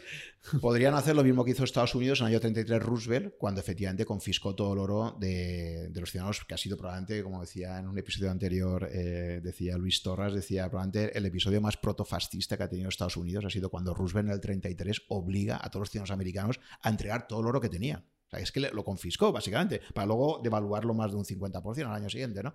Entonces, sí, podría ocurrir que se dijera, a partir de mañana las transacciones con un exchange eh, quedan prohibidas, ¿de acuerdo? Pero claro, ¿en base a qué? Eh, yo entiendo que eso se puede hacer en países que pueden hacer lo que les dé la gana, ¿no? Como en China o en Rusia. Pero claro, en un país como por ejemplo Estados Unidos, los tribunales de justicia, ¿tú crees que cualquiera que esté ahí invertido diga, perdone, eh, usted, estoy en una economía libre de mercado, ¿no? ¿Por qué me está usted diciendo que no puedo operar con esta commodity o con esta, o con esta moneda en este caso? Mm, ¿Qué problema hay? Pues yo dudo mucho que con la Constitución americana en la Vale, mano vale, vale. ¿Sabes? Es decir, porque realmente lo que es la red en sí eh, funciona sola y, y, de hecho tú puedes hacer intercambios de forma privada. El problema es, efectivamente, que la mayor parte de gente compra a través de exchange. O sea, realmente están operando pues a la forma más fácil, ¿no? Se van a cualquier broker y que, que permita la compra-venta y lo hacen a través de ellos. Entonces sí que es verdad que los gobiernos podrían decir, pues eh, prohibimos las operaciones de compra-venta a través de los exchanges o a través de, del Revolut de turno, por ejemplo, ¿no? Pero bueno, eh, repito, habría que justificar eso legalmente como lo puedes hacer, ¿no? En una economía de mercado. Usted ahora no me va a dejar tradear o operar con esto porque en base a qué, en base a qué tal, ¿no? Está claro, está claro. Pero bueno, que, que, que sí, que sí es una posibilidad que está ahí, ¿no? Es una posibilidad que está ahí. Pero bueno. Eh, y luego tendríamos la categoría última que sería el sector inmobiliario. ¿Cómo ves tú un poco el sector inmobiliario? El sector inmobiliario es un sector tradicional, digamos, para inversión, que es, un buen vehículo, digamos, un buen, buen vehículo de inversión, ¿de acuerdo? No es un área en la que yo puedo trabajar, digamos, porque, porque yo invierto en fondos de inversión UCIT y no, no puedo de ningún modo comprar inmuebles. Pero sí que es una categoría, digamos, pero que- a través de Brookfield, por ejemplo, estás, digamos, de alguna forma estás Sí, correcto, ahí, correcto. ¿no? No, pero el sector inmobiliario, digamos, es un clásico, digamos. Es un, es un sector, digamos, que, que en el que tú, tú obtienes rentabilidades por encima de la inflación, porque en condiciones normales el sector, el, el activo subyacente, digamos, se revaloriza con la inflación. Bueno, históricamente ha sido un poco más, pero bueno, digamos, en teoría, en parámetros normales se revaloriza con la inflación, digamos. Eh, Si te cuesta un, edificio, te cuesta X construirlo, pues eh, porque tienes que pagar unos salarios, cemento, etcétera, hormigón y tal, al cabo de los años con la inflación se va, te va aumentando el coste y el valor del edificio, pues eh, digamos, si tienes un edificio construido, la alternativa frente que te lo construyan desde cero es que tú, si el coste de construcción ha aumentado, pues tu edificio, digamos, vale más, digamos. Eh, entonces tienes esa parte y luego además tienes la parte adicional, digamos, del rendimiento, que es un activo que, que, que, que tolera rendimientos positivos. O sea, que no es solamente como el oro, digamos, o las monedas digitales, digamos, sino que es un activo, digamos, productivo. Entonces, aparte de la revalorización, digamos, por, por vía inflación, digamos, tiene la revalorización vía rendimiento, renta. Y por último, si sabes comprar bien y vender bien, digamos, pues tienes una rentabilidad adicional. Digamos, puedes comprar un inmueble y reformarlo, puedes comprar un inmueble en un momento de estrés financiero en que está mal valorado, puedes comprar un inmueble, digamos, porque ves que, el, que está posicionado de una forma que a largo plazo se va a beneficiar. Entonces, es una- digamos, es un activo clásico. Esto lo sumas al apalancamiento financiero, que lo tolera muy bien, la inversión financiera, eh, y entonces pues, puedes obtener rentabilidades muy altas. Bueno, imagínate la oportunidad que, que hemos tenido hasta hace poco tiempo, ahora yo creo que ya lo han empezado a cambiar los bancos, pero esto de, pillar- de pillarte una hipoteca fija al 1%, fija, ¿eh? A 20 años, como se ha estado pudiendo ofrecer hasta hace un año para comprarte una, una propiedad, eh, creo que ha sido una oportunidad que ha habido fantástica, ¿no? O sea, con la, con la inflación a la que nos enfrentamos ahora, estar pagando una hipoteca al 1%. Correcto. Sí, Siempre sí, que sí. puedas pagar, ojo, porque a mí todo el tema del apalancamiento no me gusta nada. Rentabilidades altas, sí. Rentabilidades altas significa que, que tú puedes obtener rentabilidades a lo mejor doble dígito con un apalancamiento en el sector financiero, que está muy bien, muy bien. Es, es lo mismo que el sector, que el sector Mm. eh, digamos, que la inversión en bolsa. Verdad que la inversión en bolsa lo puedes conseguir sin apalancamiento, ¿eh? O sea, que el apalancamiento añade Mm. un punto de peligro, de riesgo. Claro, sí, sí. Pero, pero bueno, el sector financiero, es un el sector inmobiliario es un sector, digamos, que si mantienes el, el apalancamiento bajo cierto control, es decir, bajo, digamos, eh, compras buenos activos, los buenos activos suelen ser relativamente líquidos, o incluso el propio rendimiento del activo, digamos, permite pagar las hipotecas. Son activos que se apalancan mediante, eh, de forma hipotecaria. Entonces, si tú cumples la cuota de hipoteca, ya está, nadie te puede decir nada. si tú, si tú pagas tu cuota anual de la hipoteca, pase lo que pase, eh, nadie te puede decir nada. al cabo de los años, digamos, pues devuelves el préstamo y ya está. Entonces, sí, claro, es un activo, es un activo, digamos, interesante para la inversión. Es el activo favorito de la gente que tolera mal la volatilidad. no pero, pero a mí tiene sus desventajas, ¿no? Porque Primero es un activo que parece que los gobiernos es el más fácil que tienen siempre de regular y, de fiscal y de meter una fiscalidad tal. Fíjate en Grecia cuando vino toda la crisis a partir del 2010, pues eh, los propietarios de los inmuebles eran uno de los más fáciles de poderles incrementar la fiscalidad, de controlarles por muchas vías y tal, ¿no? Luego también te crea una dependencia de un territorio muy determinado, ¿no? O sea, que al final un inversor hoy en día lo bueno que tienes en bolsa es que puedes estar invirtiendo de forma global y diversificando, mientras que el otro te estás metiendo con un riesgo territorio muy específico. Correcto. Para mí el mejor activo, digamos, eh, si tú toleras bien, si tienes un, un, perfil de inversión a largo plazo y toleras bien la volatilidad, el mejor activo sin duda es la, renta variable, sobre todo una renta variable global. Por la carta que tenemos en equity, que tú puedes comprar acciones de Meta y acciones de Vidrala ¿Sabes? Vidrala es una compañía española de fabricación de vidrio, un clásico, una empresa pues, familiar, bien gestionada, española. Eh, pues eso es lo mejor. Y si, no, si un día no me gusta Vidrala, vendo ese mismo día y compro otra cosa. Mientras que efectivamente una cartera de activos inmobiliarios pues está está, está atada, digamos, al, sitio donde está. Mi mujer trabaja en una empresa de, de, alquiler de oficinas en Valencia y lo que pagan en IBI desde la crisis del 2016 hasta aquí se ha multiplicado por casi cuatro veces. Los edificios de tipo terciario en Valencia. O sea, el IBI que pagan es casi cuatro veces, tres y veces y tres veces más, más de casi tres, cuatro veces. O sea, si tú pagabas 100 en el año 2008, por una oficina, ahora estás pagando 300, 650 o 400 ahora mismo. O sea, ha habido una inflación impositiva no veas. Ya, porque es lo típico que los ayuntamientos lo que tienen más fácil siempre cuando tienen una merma de ingresos es... y luego las cuentas de los ayuntamientos están cuadradas. En España, de las administraciones públicas, los ayuntamientos son los únicos que tienen, eh, que tienen superávit. ¿no? La, administración, el Estado, un déficit tremendo, las administraciones autonómicas lo mismo, pero los ayuntamientos sin problemas. Multiplicamos por cuatro el IBI desde la crisis del 2006 y ya está. Pero efectivamente sí siento tiene esos problemas. Claramente como activo el mejor es la, renta variable. Pero la renta variable tiene que soportar la volatilidad. Tiene la pega a la volatilidad. La renta fija no tiene esa volatilidad porque tú no ves la cotización de los precios de renta fija digamos, tú, no tienes una cotización diaria. Si la tuvieras, también sufrirías exactamente igual. O sea, si tuvieras. Claro, claro, no sé. Eso lo hemos comentado muchas veces en los episodios que si tú. Porque tú ponte a vender un piso en marzo, el 15 de marzo del 2000, del 2000, en mitad de la pandemia, hoy quiero venderlo. Sí, sí, a ver, ponte a venderlo. Imagínate que tú todos los días que llegas a tu casa, tuvieras arriba eh, en un rótulo que te estuviera diciendo en tiempo real el precio de tu vivienda de un tasador que te está diciendo la ansiedad que te generaría todos los días. Hoy, hoy 10.000 menos, 10.000 más, tal. O sea, efectivamente, ¿no? Una gran ventaja es que algo no cotice para que no, no tengas constancia del precio, ¿no? Correcto.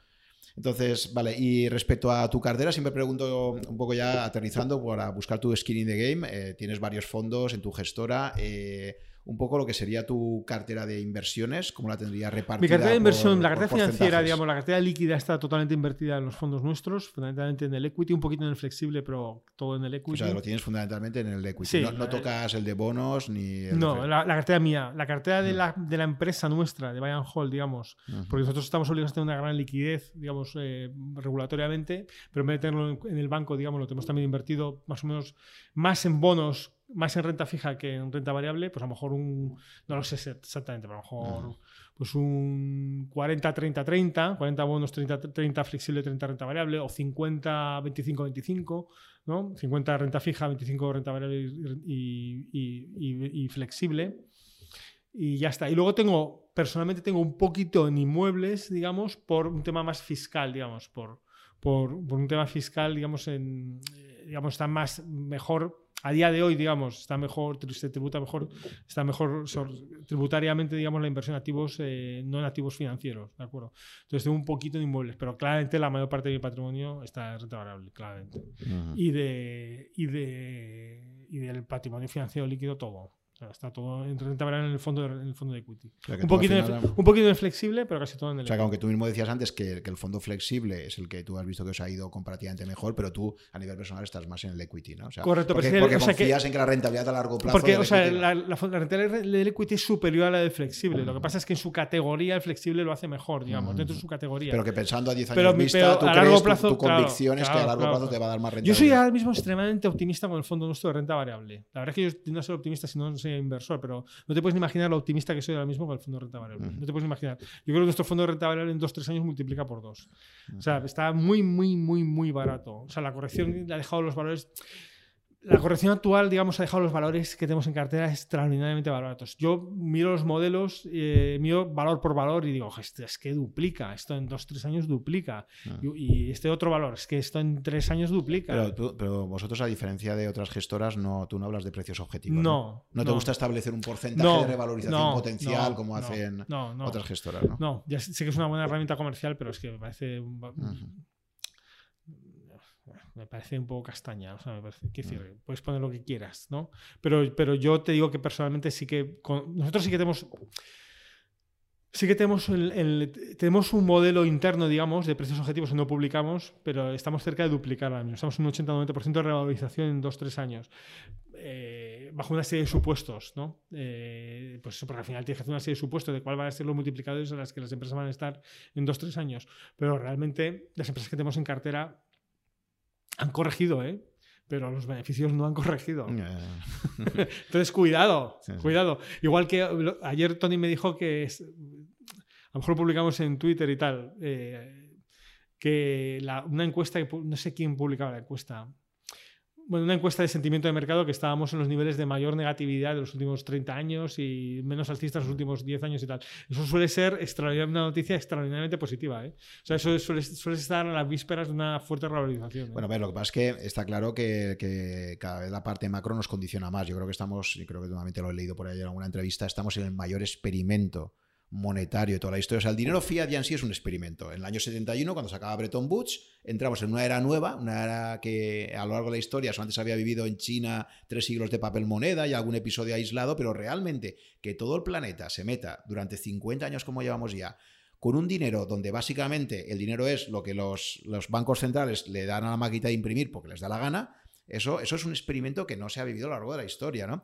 Entonces, claro, ¿qué pasa? Que evidentemente, como no va a estar la bolsa alta y no digamos la renta fija y en general cualquier clase de activos, cuando tienes a unos bancos centrales que en los últimos dos años con el tema de la pandemia, pues se han hecho crecer, yo creo que la Reserva Federal ha crecido un 40% la oferta monetaria eh, del dólar, en dos años ha crecido un 40% del total. En el Banco Central Europeo eh, bueno, ya sabes tú el nivel de distorsión que está provocando la renta fija, sobre todo, ¿no? Como decía Rafael Valera, que le leían una entrevista hace algún tiempo, decía, si el bono español a 10 años, el bono público, no tuviera, no hubiera habido las, la, las, compras masivas que está haciendo el Banco Central Europeo, ¿no? Que creo que ahora el Banco Español, por ejemplo, tiene el 25%, el 25%, que se dice pronto, de toda la deuda en circulación, deuda pública española, el tipo de interés estaría al 7%, ¿no?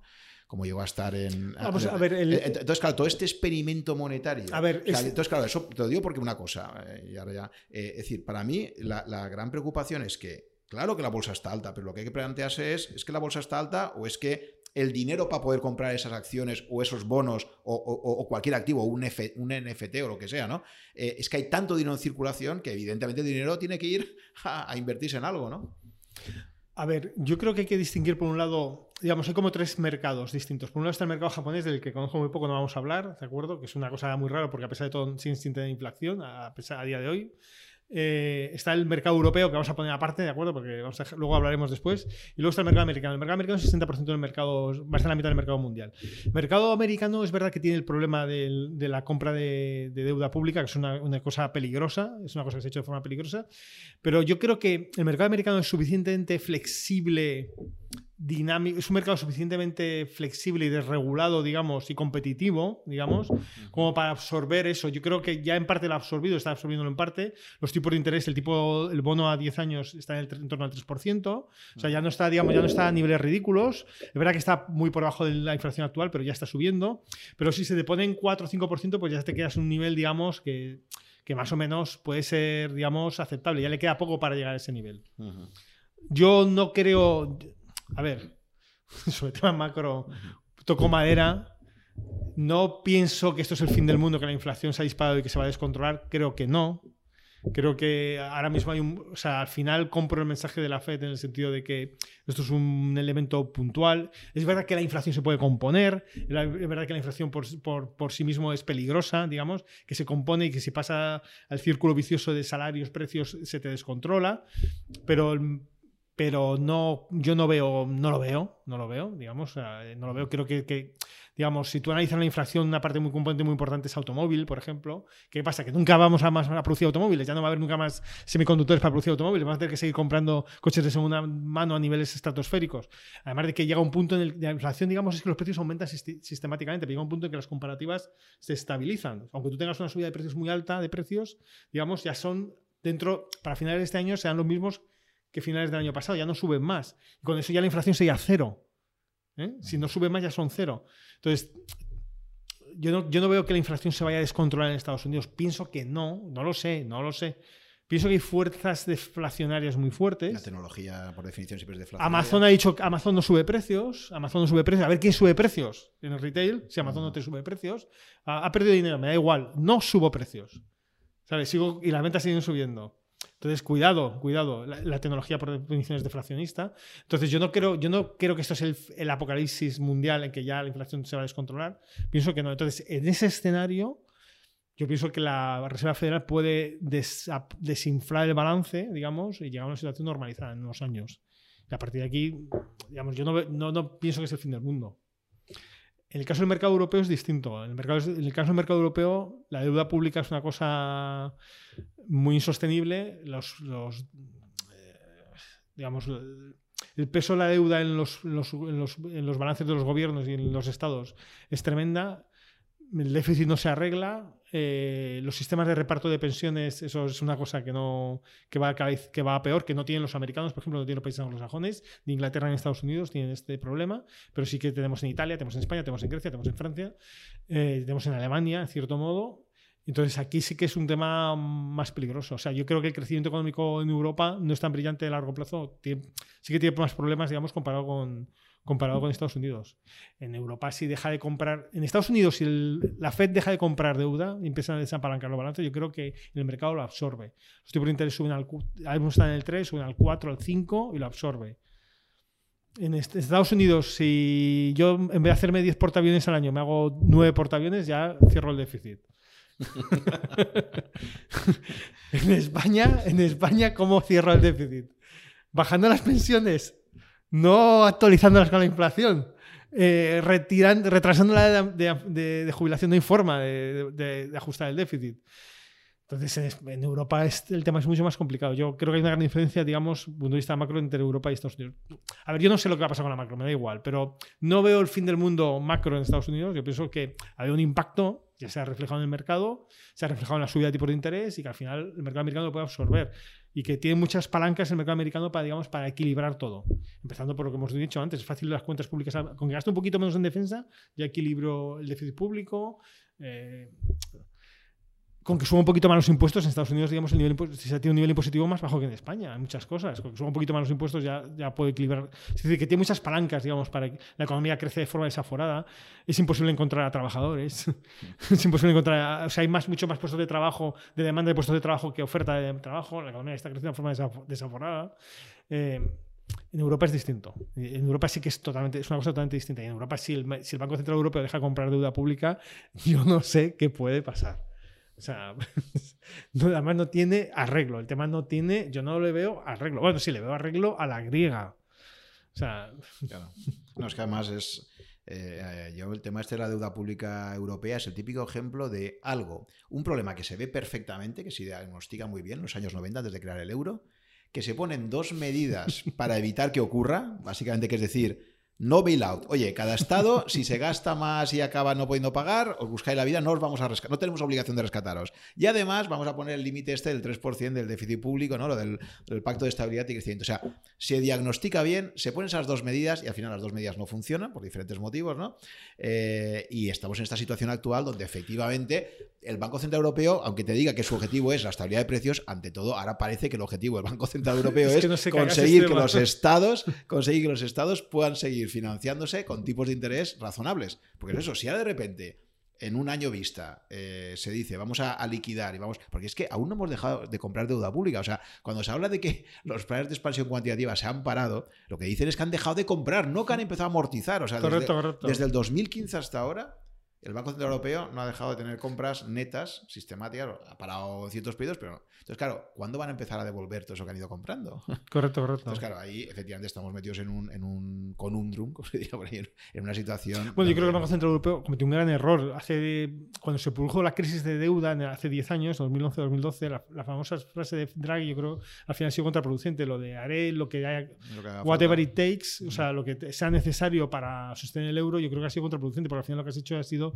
sostener a los gobiernos a cambio de ninguna reforma.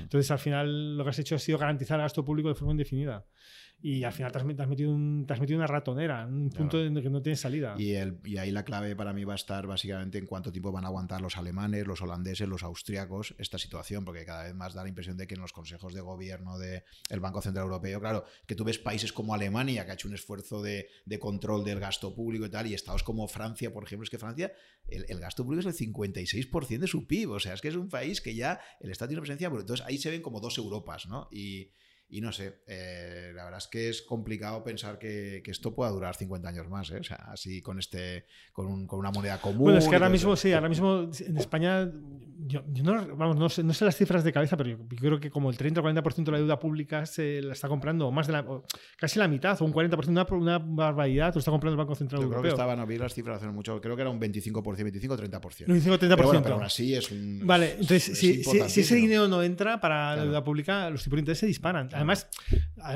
no solamente es el efecto, digamos, matemático de oferta y demanda, sino que el mensaje de que a partir de ahora yo no compro más deuda solamente eso haría que, el, que los inversores mm, los inversores individuales, particulares, que están comprando deuda pública, sabiendo uh -huh. que tienen el apoyo del Banco Central Europeo detrás, digamos, empezarían a exigir unos tipos de interés mucho más altos. Y podría provocar un, una, una, situación de estrés financiero rápido. Uh -huh. Es que no un tema, tiene muy, o sea, uh -huh. la, es que tiene, no, no, no, tiene buena pinta, ¿no? No, no tiene buena pinta.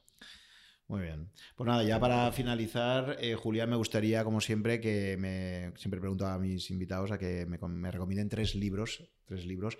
Pueden ser todos de inversión o no. O sea, tres libros que para ti importantes, que te hayan marcado bastante, eh, que recomiendes para invertir o incluso si quieres eh, de una forma más amplia para la vida, ¿no? Un poco libros que tú te que consideres eh, muy recomendables, ¿no? Para leer. Tú que eres un, un gran lector. ¿no?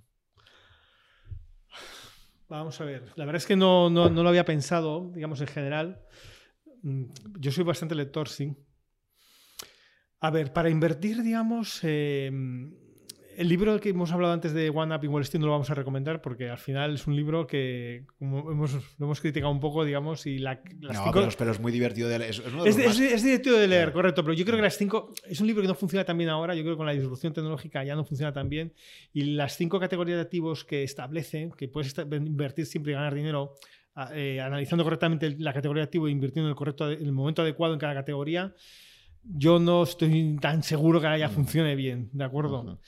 Eh, hay unos artículos, no es un libro, pero hay unos artículos de Howard Mark, que es, un, que es el CEO de, de, de la parte de, de, crédito de Brookfield, de Oak Tree, es una empresa que compró Brookfield, digamos, que, es, que se dedica a crédito solamente, ¿no? Es como la división de crédito de Brookfield, ¿no? Que en vez de desarrollarla internamente ah, la compraron. Ah, la han comprado los de Brookfield. Sí, no la compraron. Una empresa cotizada que se llama Oaktree, digamos, sí, y sí, Howard sí. Marks. Sí, Howard Marks es, un, es, muy conocido como gestor. Este, digamos, ha publicado unos artículos últimamente sobre el tema de disrupción tecnológica y todo lo que hemos estado hablando, la inversión en tecnología, uh -huh. la inversión en activos compuestos frente a la inversión eh, en, en, valor, etcétera, porque él, él, viene de la escuela de valor como yo, uh -huh. que, que, a mí me han ayudado muchísimo. Entonces, yo, yo recomendaría que si tú te metes en Oak Tree, digamos, las cartas. Las cartas que envía. Las cartas que envía. Las suyas, porque están las de Oak Tree globales y luego las, las suyas. Las suyas, las, de Howard Marks. Sí. Son muy buenas. Son, son, muy, sí, muy, son muy buenas. Cuatro o cinco páginas. Como inversión, yo creo que a mí es lo que más me ha, gustado. Él tiene también, por cierto, un par de libros. Ha publicado un par de libros también recopilando muchos de sus artículos. ¿no? Sí, creo que los han traducido incluso en español, ya están traducidos.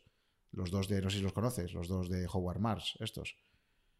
Eh, ah, bueno, sí, que es una, son, son una sí, colección. Son, una son, colección... sí, son a partir de sus cartas eh, y son muy recomendables. Eh. Yo tengo, los tengo los dos y sí, sí. A mí, a mí, siempre me ha gustado mucho este, este hombre, como escribe y como, cómo diagnostica los libros. Sí, sí, ya digo, los han mencionado alguna vez en, alguna, en alguno de los podcasts y, y son recomendables estos dos. Pero tú te refieres más a sus, a sus, a sus cartas, sí, sí, a las, cartas que te puedes suscribir y te las envía por, por, correo y tal. Correcto. Entonces, em, sobre todo, digamos, hay unas cartas, eh, las más leídas, si buscas por las más leídas, hay dos o tres, hizo, publicó dos o tres justo durante la pandemia, que digamos tenía más tiempo para pensar, y además estuvo conviviendo con uno de sus hijos, que es inversor en valores de tecnología, en temas de, de, monedas digitales. Sí, creo que también la parte de, Bitcoin.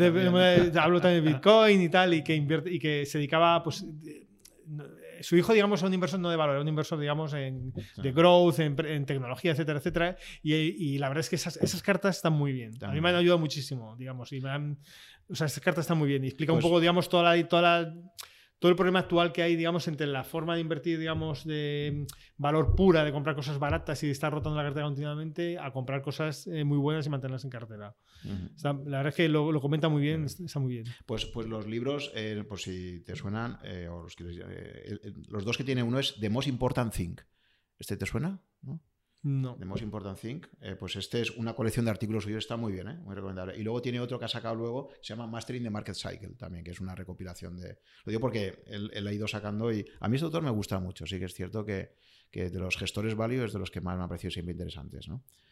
Que por cierto, ¿qué opinas, en la misma línea, qué opinas de Rey Dalio? Que también está, ahora está sacando musto sobre ciclos y todo esto, ha sacado varios libros. Mm, a, mí Rey Dalio me gusta escucharle, pero no creo que te... desde un punto de vista de inversión. No, esto es un poco cruel, ¿no? Que es una simplificación muy grande, porque Rey Dalio es un grandísimo inversor, es súper agradable, es súper sensato, ah. eh, muy agradable de leer, es muy agradable de oír, es muy sensato, explica las cosas muy bien. Él, por ejemplo, piensa que el, piensa que el Bitcoin acabará prohibiendo si tiene demasiado éxito. Ah.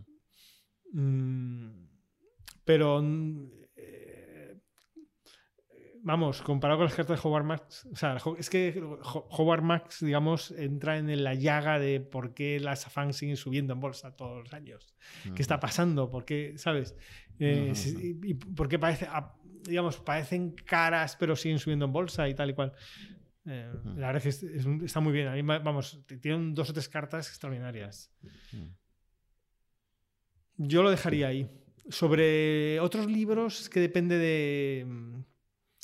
Depende de cada uno. Yo soy muy lector, me gusta leer muchísimo y he leído muchísimos libros. Pero si ves de forma más amplia, por ejemplo, tuve un, un entrevistado, Marcos Pérez, que él decía: invertir es filosofar. Es decir, realmente tú cuando estás invirtiendo, estás invirtiendo en el futuro de algo, ¿no? Y entonces tu visión del mundo, de alguna forma, cuando inviertes, también se está reflejando ahí, ¿no? Cómo, cómo gestionas la incertidumbre, cómo gestionas eh, la opcionalidad, como tal. Entonces, me hacía muchas veces que decía eso y digo, mira, pues un, filósofo de formación como tú, esto de, invertir es como filosofar. Eh, ¿Hay algún libro que creas que solo puede recoger relativamente bien o que hayas visto que te haya generado a ti a veces esas conexiones de decir, oye, pues esto es muy parecido a invertir, ¿no? el no lo sé, un poco. ¿Has hecho esa reflexión alguna vez? Sí, o sea, es, cierto. Lo que pasa es que. Mm, yo soy, o sea, yo soy filósofo y, podríamos hablar mucho sobre. Eres un filósofo que circunstancialmente invierte, ¿no? Sí, sí, yo soy filósofo. Podríamos hablar mucho sobre filosofía, pero. Podríamos hablar mucho sobre filosofía. Me gusta mucho la filosofía, yo soy filósofo. Pero también soy bastante práctico. No la gente que tiene visiones, la gente muy visionaria en general, suele ser, si me permite la expresión, y nuevamente esto es una simplificación, suele ser peligroso. Eh, por ejemplo, mira, en política internacional hay dos grandes escuelas. Está la escuela realista y la escuela idealista. La escuela idealista es la escuela buenista, ¿no? O sea, ay, esto, no, tiene sentido, esto no es racional. Los rusos no van a invadir Ucrania porque no tiene sentido. Mira, si lo analizas, no tiene sentido porque es malo para su economía, a largo plazo va a ser negativo. Además, te vas a enfrentar con el pueblo ucraniano, no sé, no sé cuántos. Y luego está la escuela realista. La escuela realista, digamos, la escuela realista es la escuela que en el fondo recoge la tradición judeocristiana de que lo que cuenta Génesis. Mira, Génesis es otro libro que bueno para leer, los dos primeros capítulos de Génesis. Si tú quieres saber lo que es la persona humana, lee los dos primeros capítulos de Génesis. Génesis 1, Génesis 2. Entonces, la ITIN lo que te dicen es que las personas, digamos, Dios crea el mundo y el mundo es bueno. A, Dios le parece que es bueno. Es una visión totalmente distinta a la teología anterior, a la teología pagana, digamos, en que los dioses eh, eh, creaban al mundo para aprovecharse de él, los, los, hombres eran esclavos suyos, sino que Dios los crea a los hombres libres pero en un momento determinado hacen algo mal y se complica todo y se vuelve todo, se, complica. Y el hombre pasa a ser, digamos, de ser bueno, pasa a tener un punto de maldad interna, un punto que se puede descontrolar. ¿no? y eso es la política realista. ¿no? Entonces, eso te explica por qué Putin invade Ucrania. Porque no es racional, pero lo hace, porque hay otras razones. O sea, hay cosas que no son predecibles. Entonces, la gente. También puede haber errores de cálculo, ¿eh? decir que. No, también, efectivamente. También si, puede, le, si, le, han dicho que esto lo hacemos, que esto, esto va a ser va a ser un paseo y tal. Y tal Pero bueno, incluso los errores de cálculo también tienen que ver con ese punto, digamos, de de, opacidad o de error, de, que tú no, de que no has valorado bien las cosas, de que no, digamos, de que tú no haces las cosas, todo lo que haces no lo haces bien, también te equivocas. ¿no? O sea, pues, esa, pues la, filosofía realista, digamos, la, la, aproximación realista a la política internacional tiene esa, recoge esa visión judío-cristiana, digamos, de que el hombre puede cometer errores, ¿de acuerdo? Que de vez en cuando comete errores, que tiene un punto eh, dañado. Entonces, eh, el tema de la eh, los políticos visionarios o los líderes visionarios y tal van de victoria en victoria hasta la derrota final. hasta que un día. Como Hitler. Hasta, que, un día, hasta que un día cometen un error. O sea, tiene unas visiones extraordinarias. Hasta que un día tiene una visión extraordinaria pero equivocada y desaparece. Es como, eh, como hacer una carrera Madrid-Valencia en que uno lo hace mm. en tres horas y otro lo hace en dos, en dos horas 45 minutos. Pero claro, toma las curvas de una forma que al final una de esas se mata y se acabó la carrera, ya no sigue corriendo. Eh, en cambio, la gente que es más pragmática, digamos, suele tener más, más, éxito a largo plazo. Es decir, no tiene resultados tan brillantes, pero más, son más sostenibles y a largo plazo llega más lejos. ¿De acuerdo? Pues entonces yo creo, que en, yo creo que en inversión y en general, digamos, en la vida hay que ser un poco más pragmático. Eso no significa no tener ninguna visión, pero hay que equilibrar un poco, digamos, las dos patas. La gente que es muy, muy, muy visionaria en inversiones es peligrosa. El inversor que hace cinco años muy malos y un año es extraordinario y tal, ese inversor suele ser peligroso porque a lo mejor el, quinto año, el siguiente ciclo, se te lleva por delante todo el dinero. porque entonces, cuando eres muy visionario hay que tener un poco de... A mí, por ejemplo, una cosa que siempre me ha gustado muchísimo de Warren Buffett y me parece que es de una honestidad brutal y que lo encuentras muy poco en, en general en, los, en el marketing de cualquier gestor, es que él siempre empieza hablando de sus fallos. Sea, tú empiezas a leer la carta de, Warren Buffett y empieza diciendo, este año pasado yo la cagué aquí, aquí y aquí. También es verdad que él se lo puede permitir eso porque ya es Warren Buffett, ¿no? Pero esa honestidad de empezar siempre diciendo, aquí me he equivocado, aquí me he equivocado, ojo con esto, este año nos ha ido muy bien, pero ojito porque ha sido un año que nuestras aseguradoras no han tenido grandes catástrofes, la gran catástrofe va a venir más adelante. O sea, me encanta ese, enfoque, porque empieza poniendo lo malo por delante siempre, ¿no? Me gusta mucho, igual que un empresario, si tú a una empresaria le preguntas, eh, dime cinco cosas buenas de tu empresa y te dice, eso decía que lo decían los japoneses, ¿no? Típicamente, te dice, cinco cosas buenas no lo sé, pero mira, esto, esto, esto y esto lo estamos haciendo mal.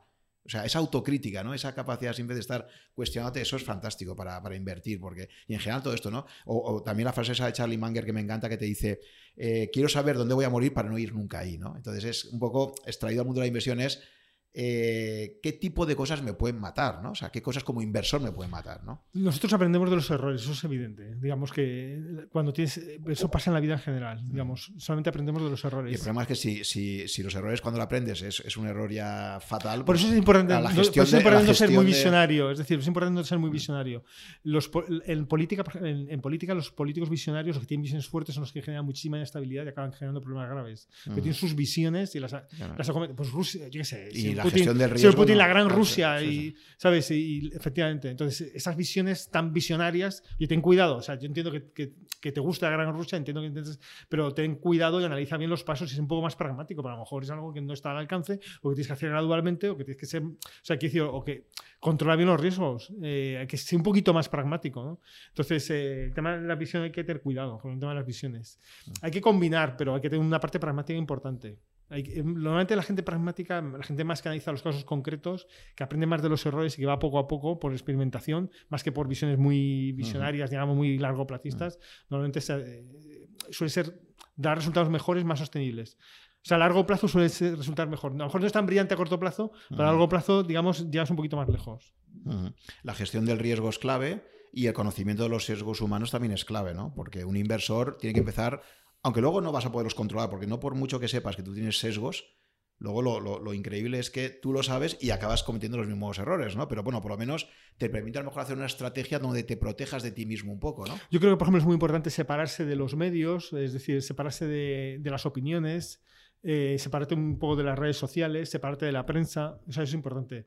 Yo creo que si estás todo el día leyendo lo que la gente opina y tal y cual, eh, es muy difícil, los sesgos te, te, pueden. Pero ¿cómo te puedes separar de tu propia convicción? Porque imagínate que una persona... No, no, no de tu convicción. No, pero ya, pero eso, pero, pero, pero ¿cómo te proteges de ti mismo? O sea, tú imagínate que, aunque no tengas redes sociales tal, tú llegas al convencimiento de que Meta, por ejemplo, ahora, ¿no? Que es tu principal inversión, es la leche, ¿no? O sea, joder, macho, esto de meta, la, te había tenido ahí que si Oculus, que si no sé qué, que si el metaverso, o sea, tú mismo te vas entusiasmando, ¿sabes? Porque y somos humanos, y entonces uno, pues, aunque no sea por Twitter o por otros sitios, sino que simplemente llegas al convencimiento, eh, ¿cómo te proteges? Y es algo que se me ha olvidado antes preguntarte y era, ¿qué, papel jugaban ahí? Sois tres gestores al final, los que estáis ahí, eh, ¿cómo entre vosotros os gestionáis la toma de decisiones? imagínate que tú eso, te entusiasmas con Meta qué papel juega ahí Antonio y qué papel juega Rafael para decirte, oye, eh, Julián, o básicamente, digamos que tú tienes totalmente, o sea, tú A ver, la gestión no se hace por comités, ¿de acuerdo? Sino, Entonces, eh, cada uno, digamos, tiene autonomía, fundamentalmente Rafa en la parte de renta fija y yo en la parte de renta variable, al final tenemos autonomía para tomar la decisión.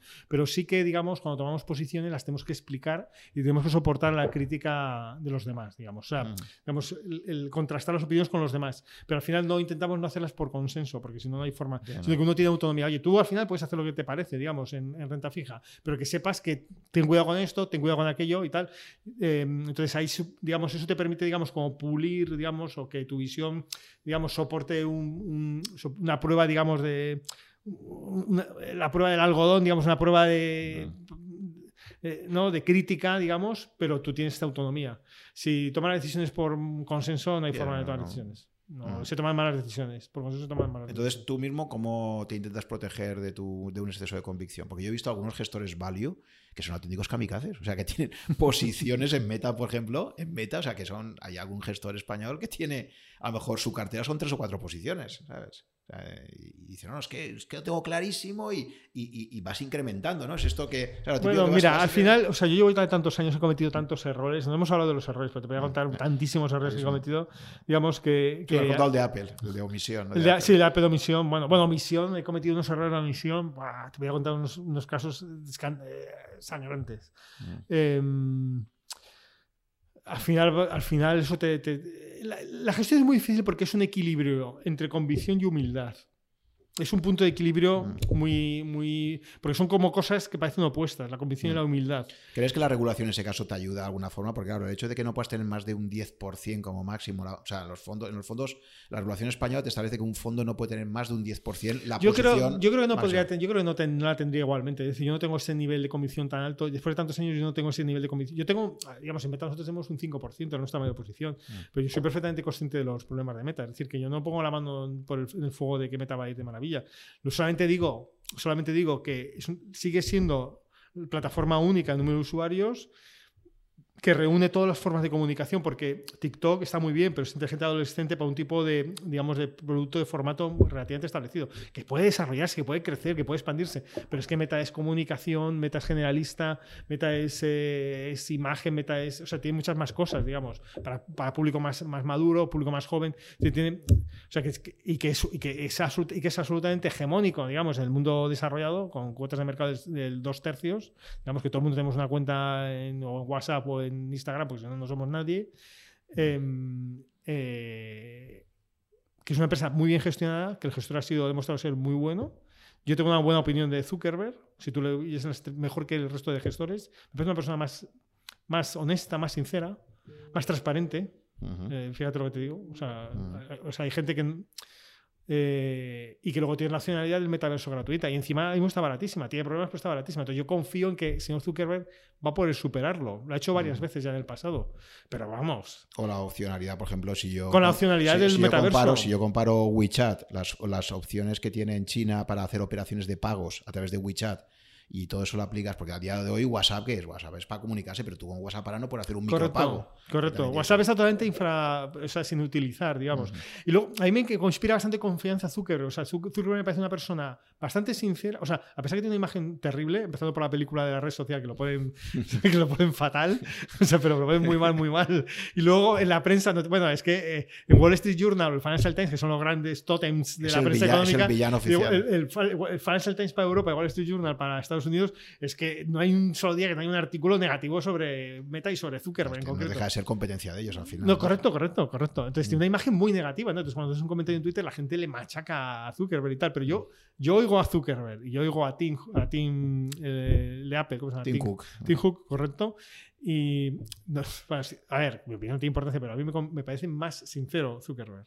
Me parece más sincero, más transparente, eh, menos políticamente correcto, más transparente, más sincero. Más que uno es propietario de otro gestor, ¿no? Porque Sí. otro, Tim, Tim no tiene apenas Bueno, más, más sincero y tal. Entonces, eh, y no me parece, o sea, yo cuando no me parece mala gente, o sea, a pesar de las mala gente horrorosa de la red social, pero yo en las entrevistas no me parece mala gente. Entonces yo pienso que, oye, una empresa tan barata, con esas potencialidades, que está haciendo una empresa tan lista y que ha demostrado ser tan buen gestor, que se está gastando más de 10.000 millones, 10.000 millones en pérdidas, más toda la inversión adicional, que son casi 21 o 30.000 millones al año, que eso es eh, una telefónica entera, el valor de una telefónica entera me lo estoy gastando al año, al año en invertir en el sector del metaverso y tal. Oye, es que, digamos, la opcionalidad que tengo de que algo vaya bien es alta. Es lo contrario que en, que en- es lo contrario que en Tesla. En Tesla es pago un billón de dólares, tengo un free cash flow del 1%, y si, oye, si sale bien el tema del coche autónomo, a lo mejor vale mucho en el futuro, pero tiene que salir muy bien el, coche- el tema del coche autónomo, porque si no sale bien el tema del coche autónomo, incluso el propio Elon Musk en algún momento ha reconocido que la relación actual está incorporando parte de que salga bien el coche autónomo. En cambio, en, Tesla- en Meta ahora mismo está cotizando pues, como una empresa mala de, de periódicos y encima tengo, me estoy gastando 10.000 millones al año o más, o 20.000 con las Mm. inversiones, en una cosa que de momento he lanzado un producto que ha ido muy bien. Oye, no sé lo que va a ir del resto, pero de momento ha ido muy bien el primer producto que ha lanzado. Una persona que, ha- que es muy lista, o sea, que lleva 20 años en la empresa y que lo ha hecho muy bien, que ha comprado cosas cuando las compraba, todos decíamos, ¡hala! ¿Qué barbaridad está pagando por WhatsApp? ¡hala! ¿Qué barbaridad está pagando por Instagram? Y luego mira lo que ha sido WhatsApp y lo que ha sido Instagram. Entonces ha hecho cosas en el pasado muy inteligentes, muy, muy, muy bien hechas, digamos. Comprar, Entonces, comprarlo, ahora- hace, comprarlo hace muy bien. Otra cosa es porque Facebook no le va nada bien, ¿eh? pero bueno, pero Instagram y WhatsApp ha sido su gran salvación. Ahí supo comprar muy bien. Muchas gracias, Julián, por este agradable rato y hasta otra ocasión. Muchísimas gracias a vosotros. Un abrazo. Gracias por llegar hasta el final de esta conversación. Espero que te haya gustado y hayas aprendido algo escuchándola. Ya sabes que si estás interesado en estos podcasts, puedes suscribirte a mi blog, que está en rankia.com barra blog barra suc, S-U-C-H, y ahí te iré comunicando, si estás suscrito, por correo electrónico, las novedades cada vez que se publique un podcast nuevo o que organice quizás un webinar con algunos invitados. También te agradeceré si te gustan mis podcasts que pongas un comentario o un me gusta en alguna de las plataformas disponibles tipo Apple, Evox o YouTube para ayudar a descubrirlo a otras personas con intereses similares a los tuyos. Muchas gracias por eh, tu fidelidad, si me sigues desde hace algún tiempo y si me acabas de descubrir, espero que te resulte interesante y que puedas escuchar algunos episodios más. Nos vemos en el próximo capítulo.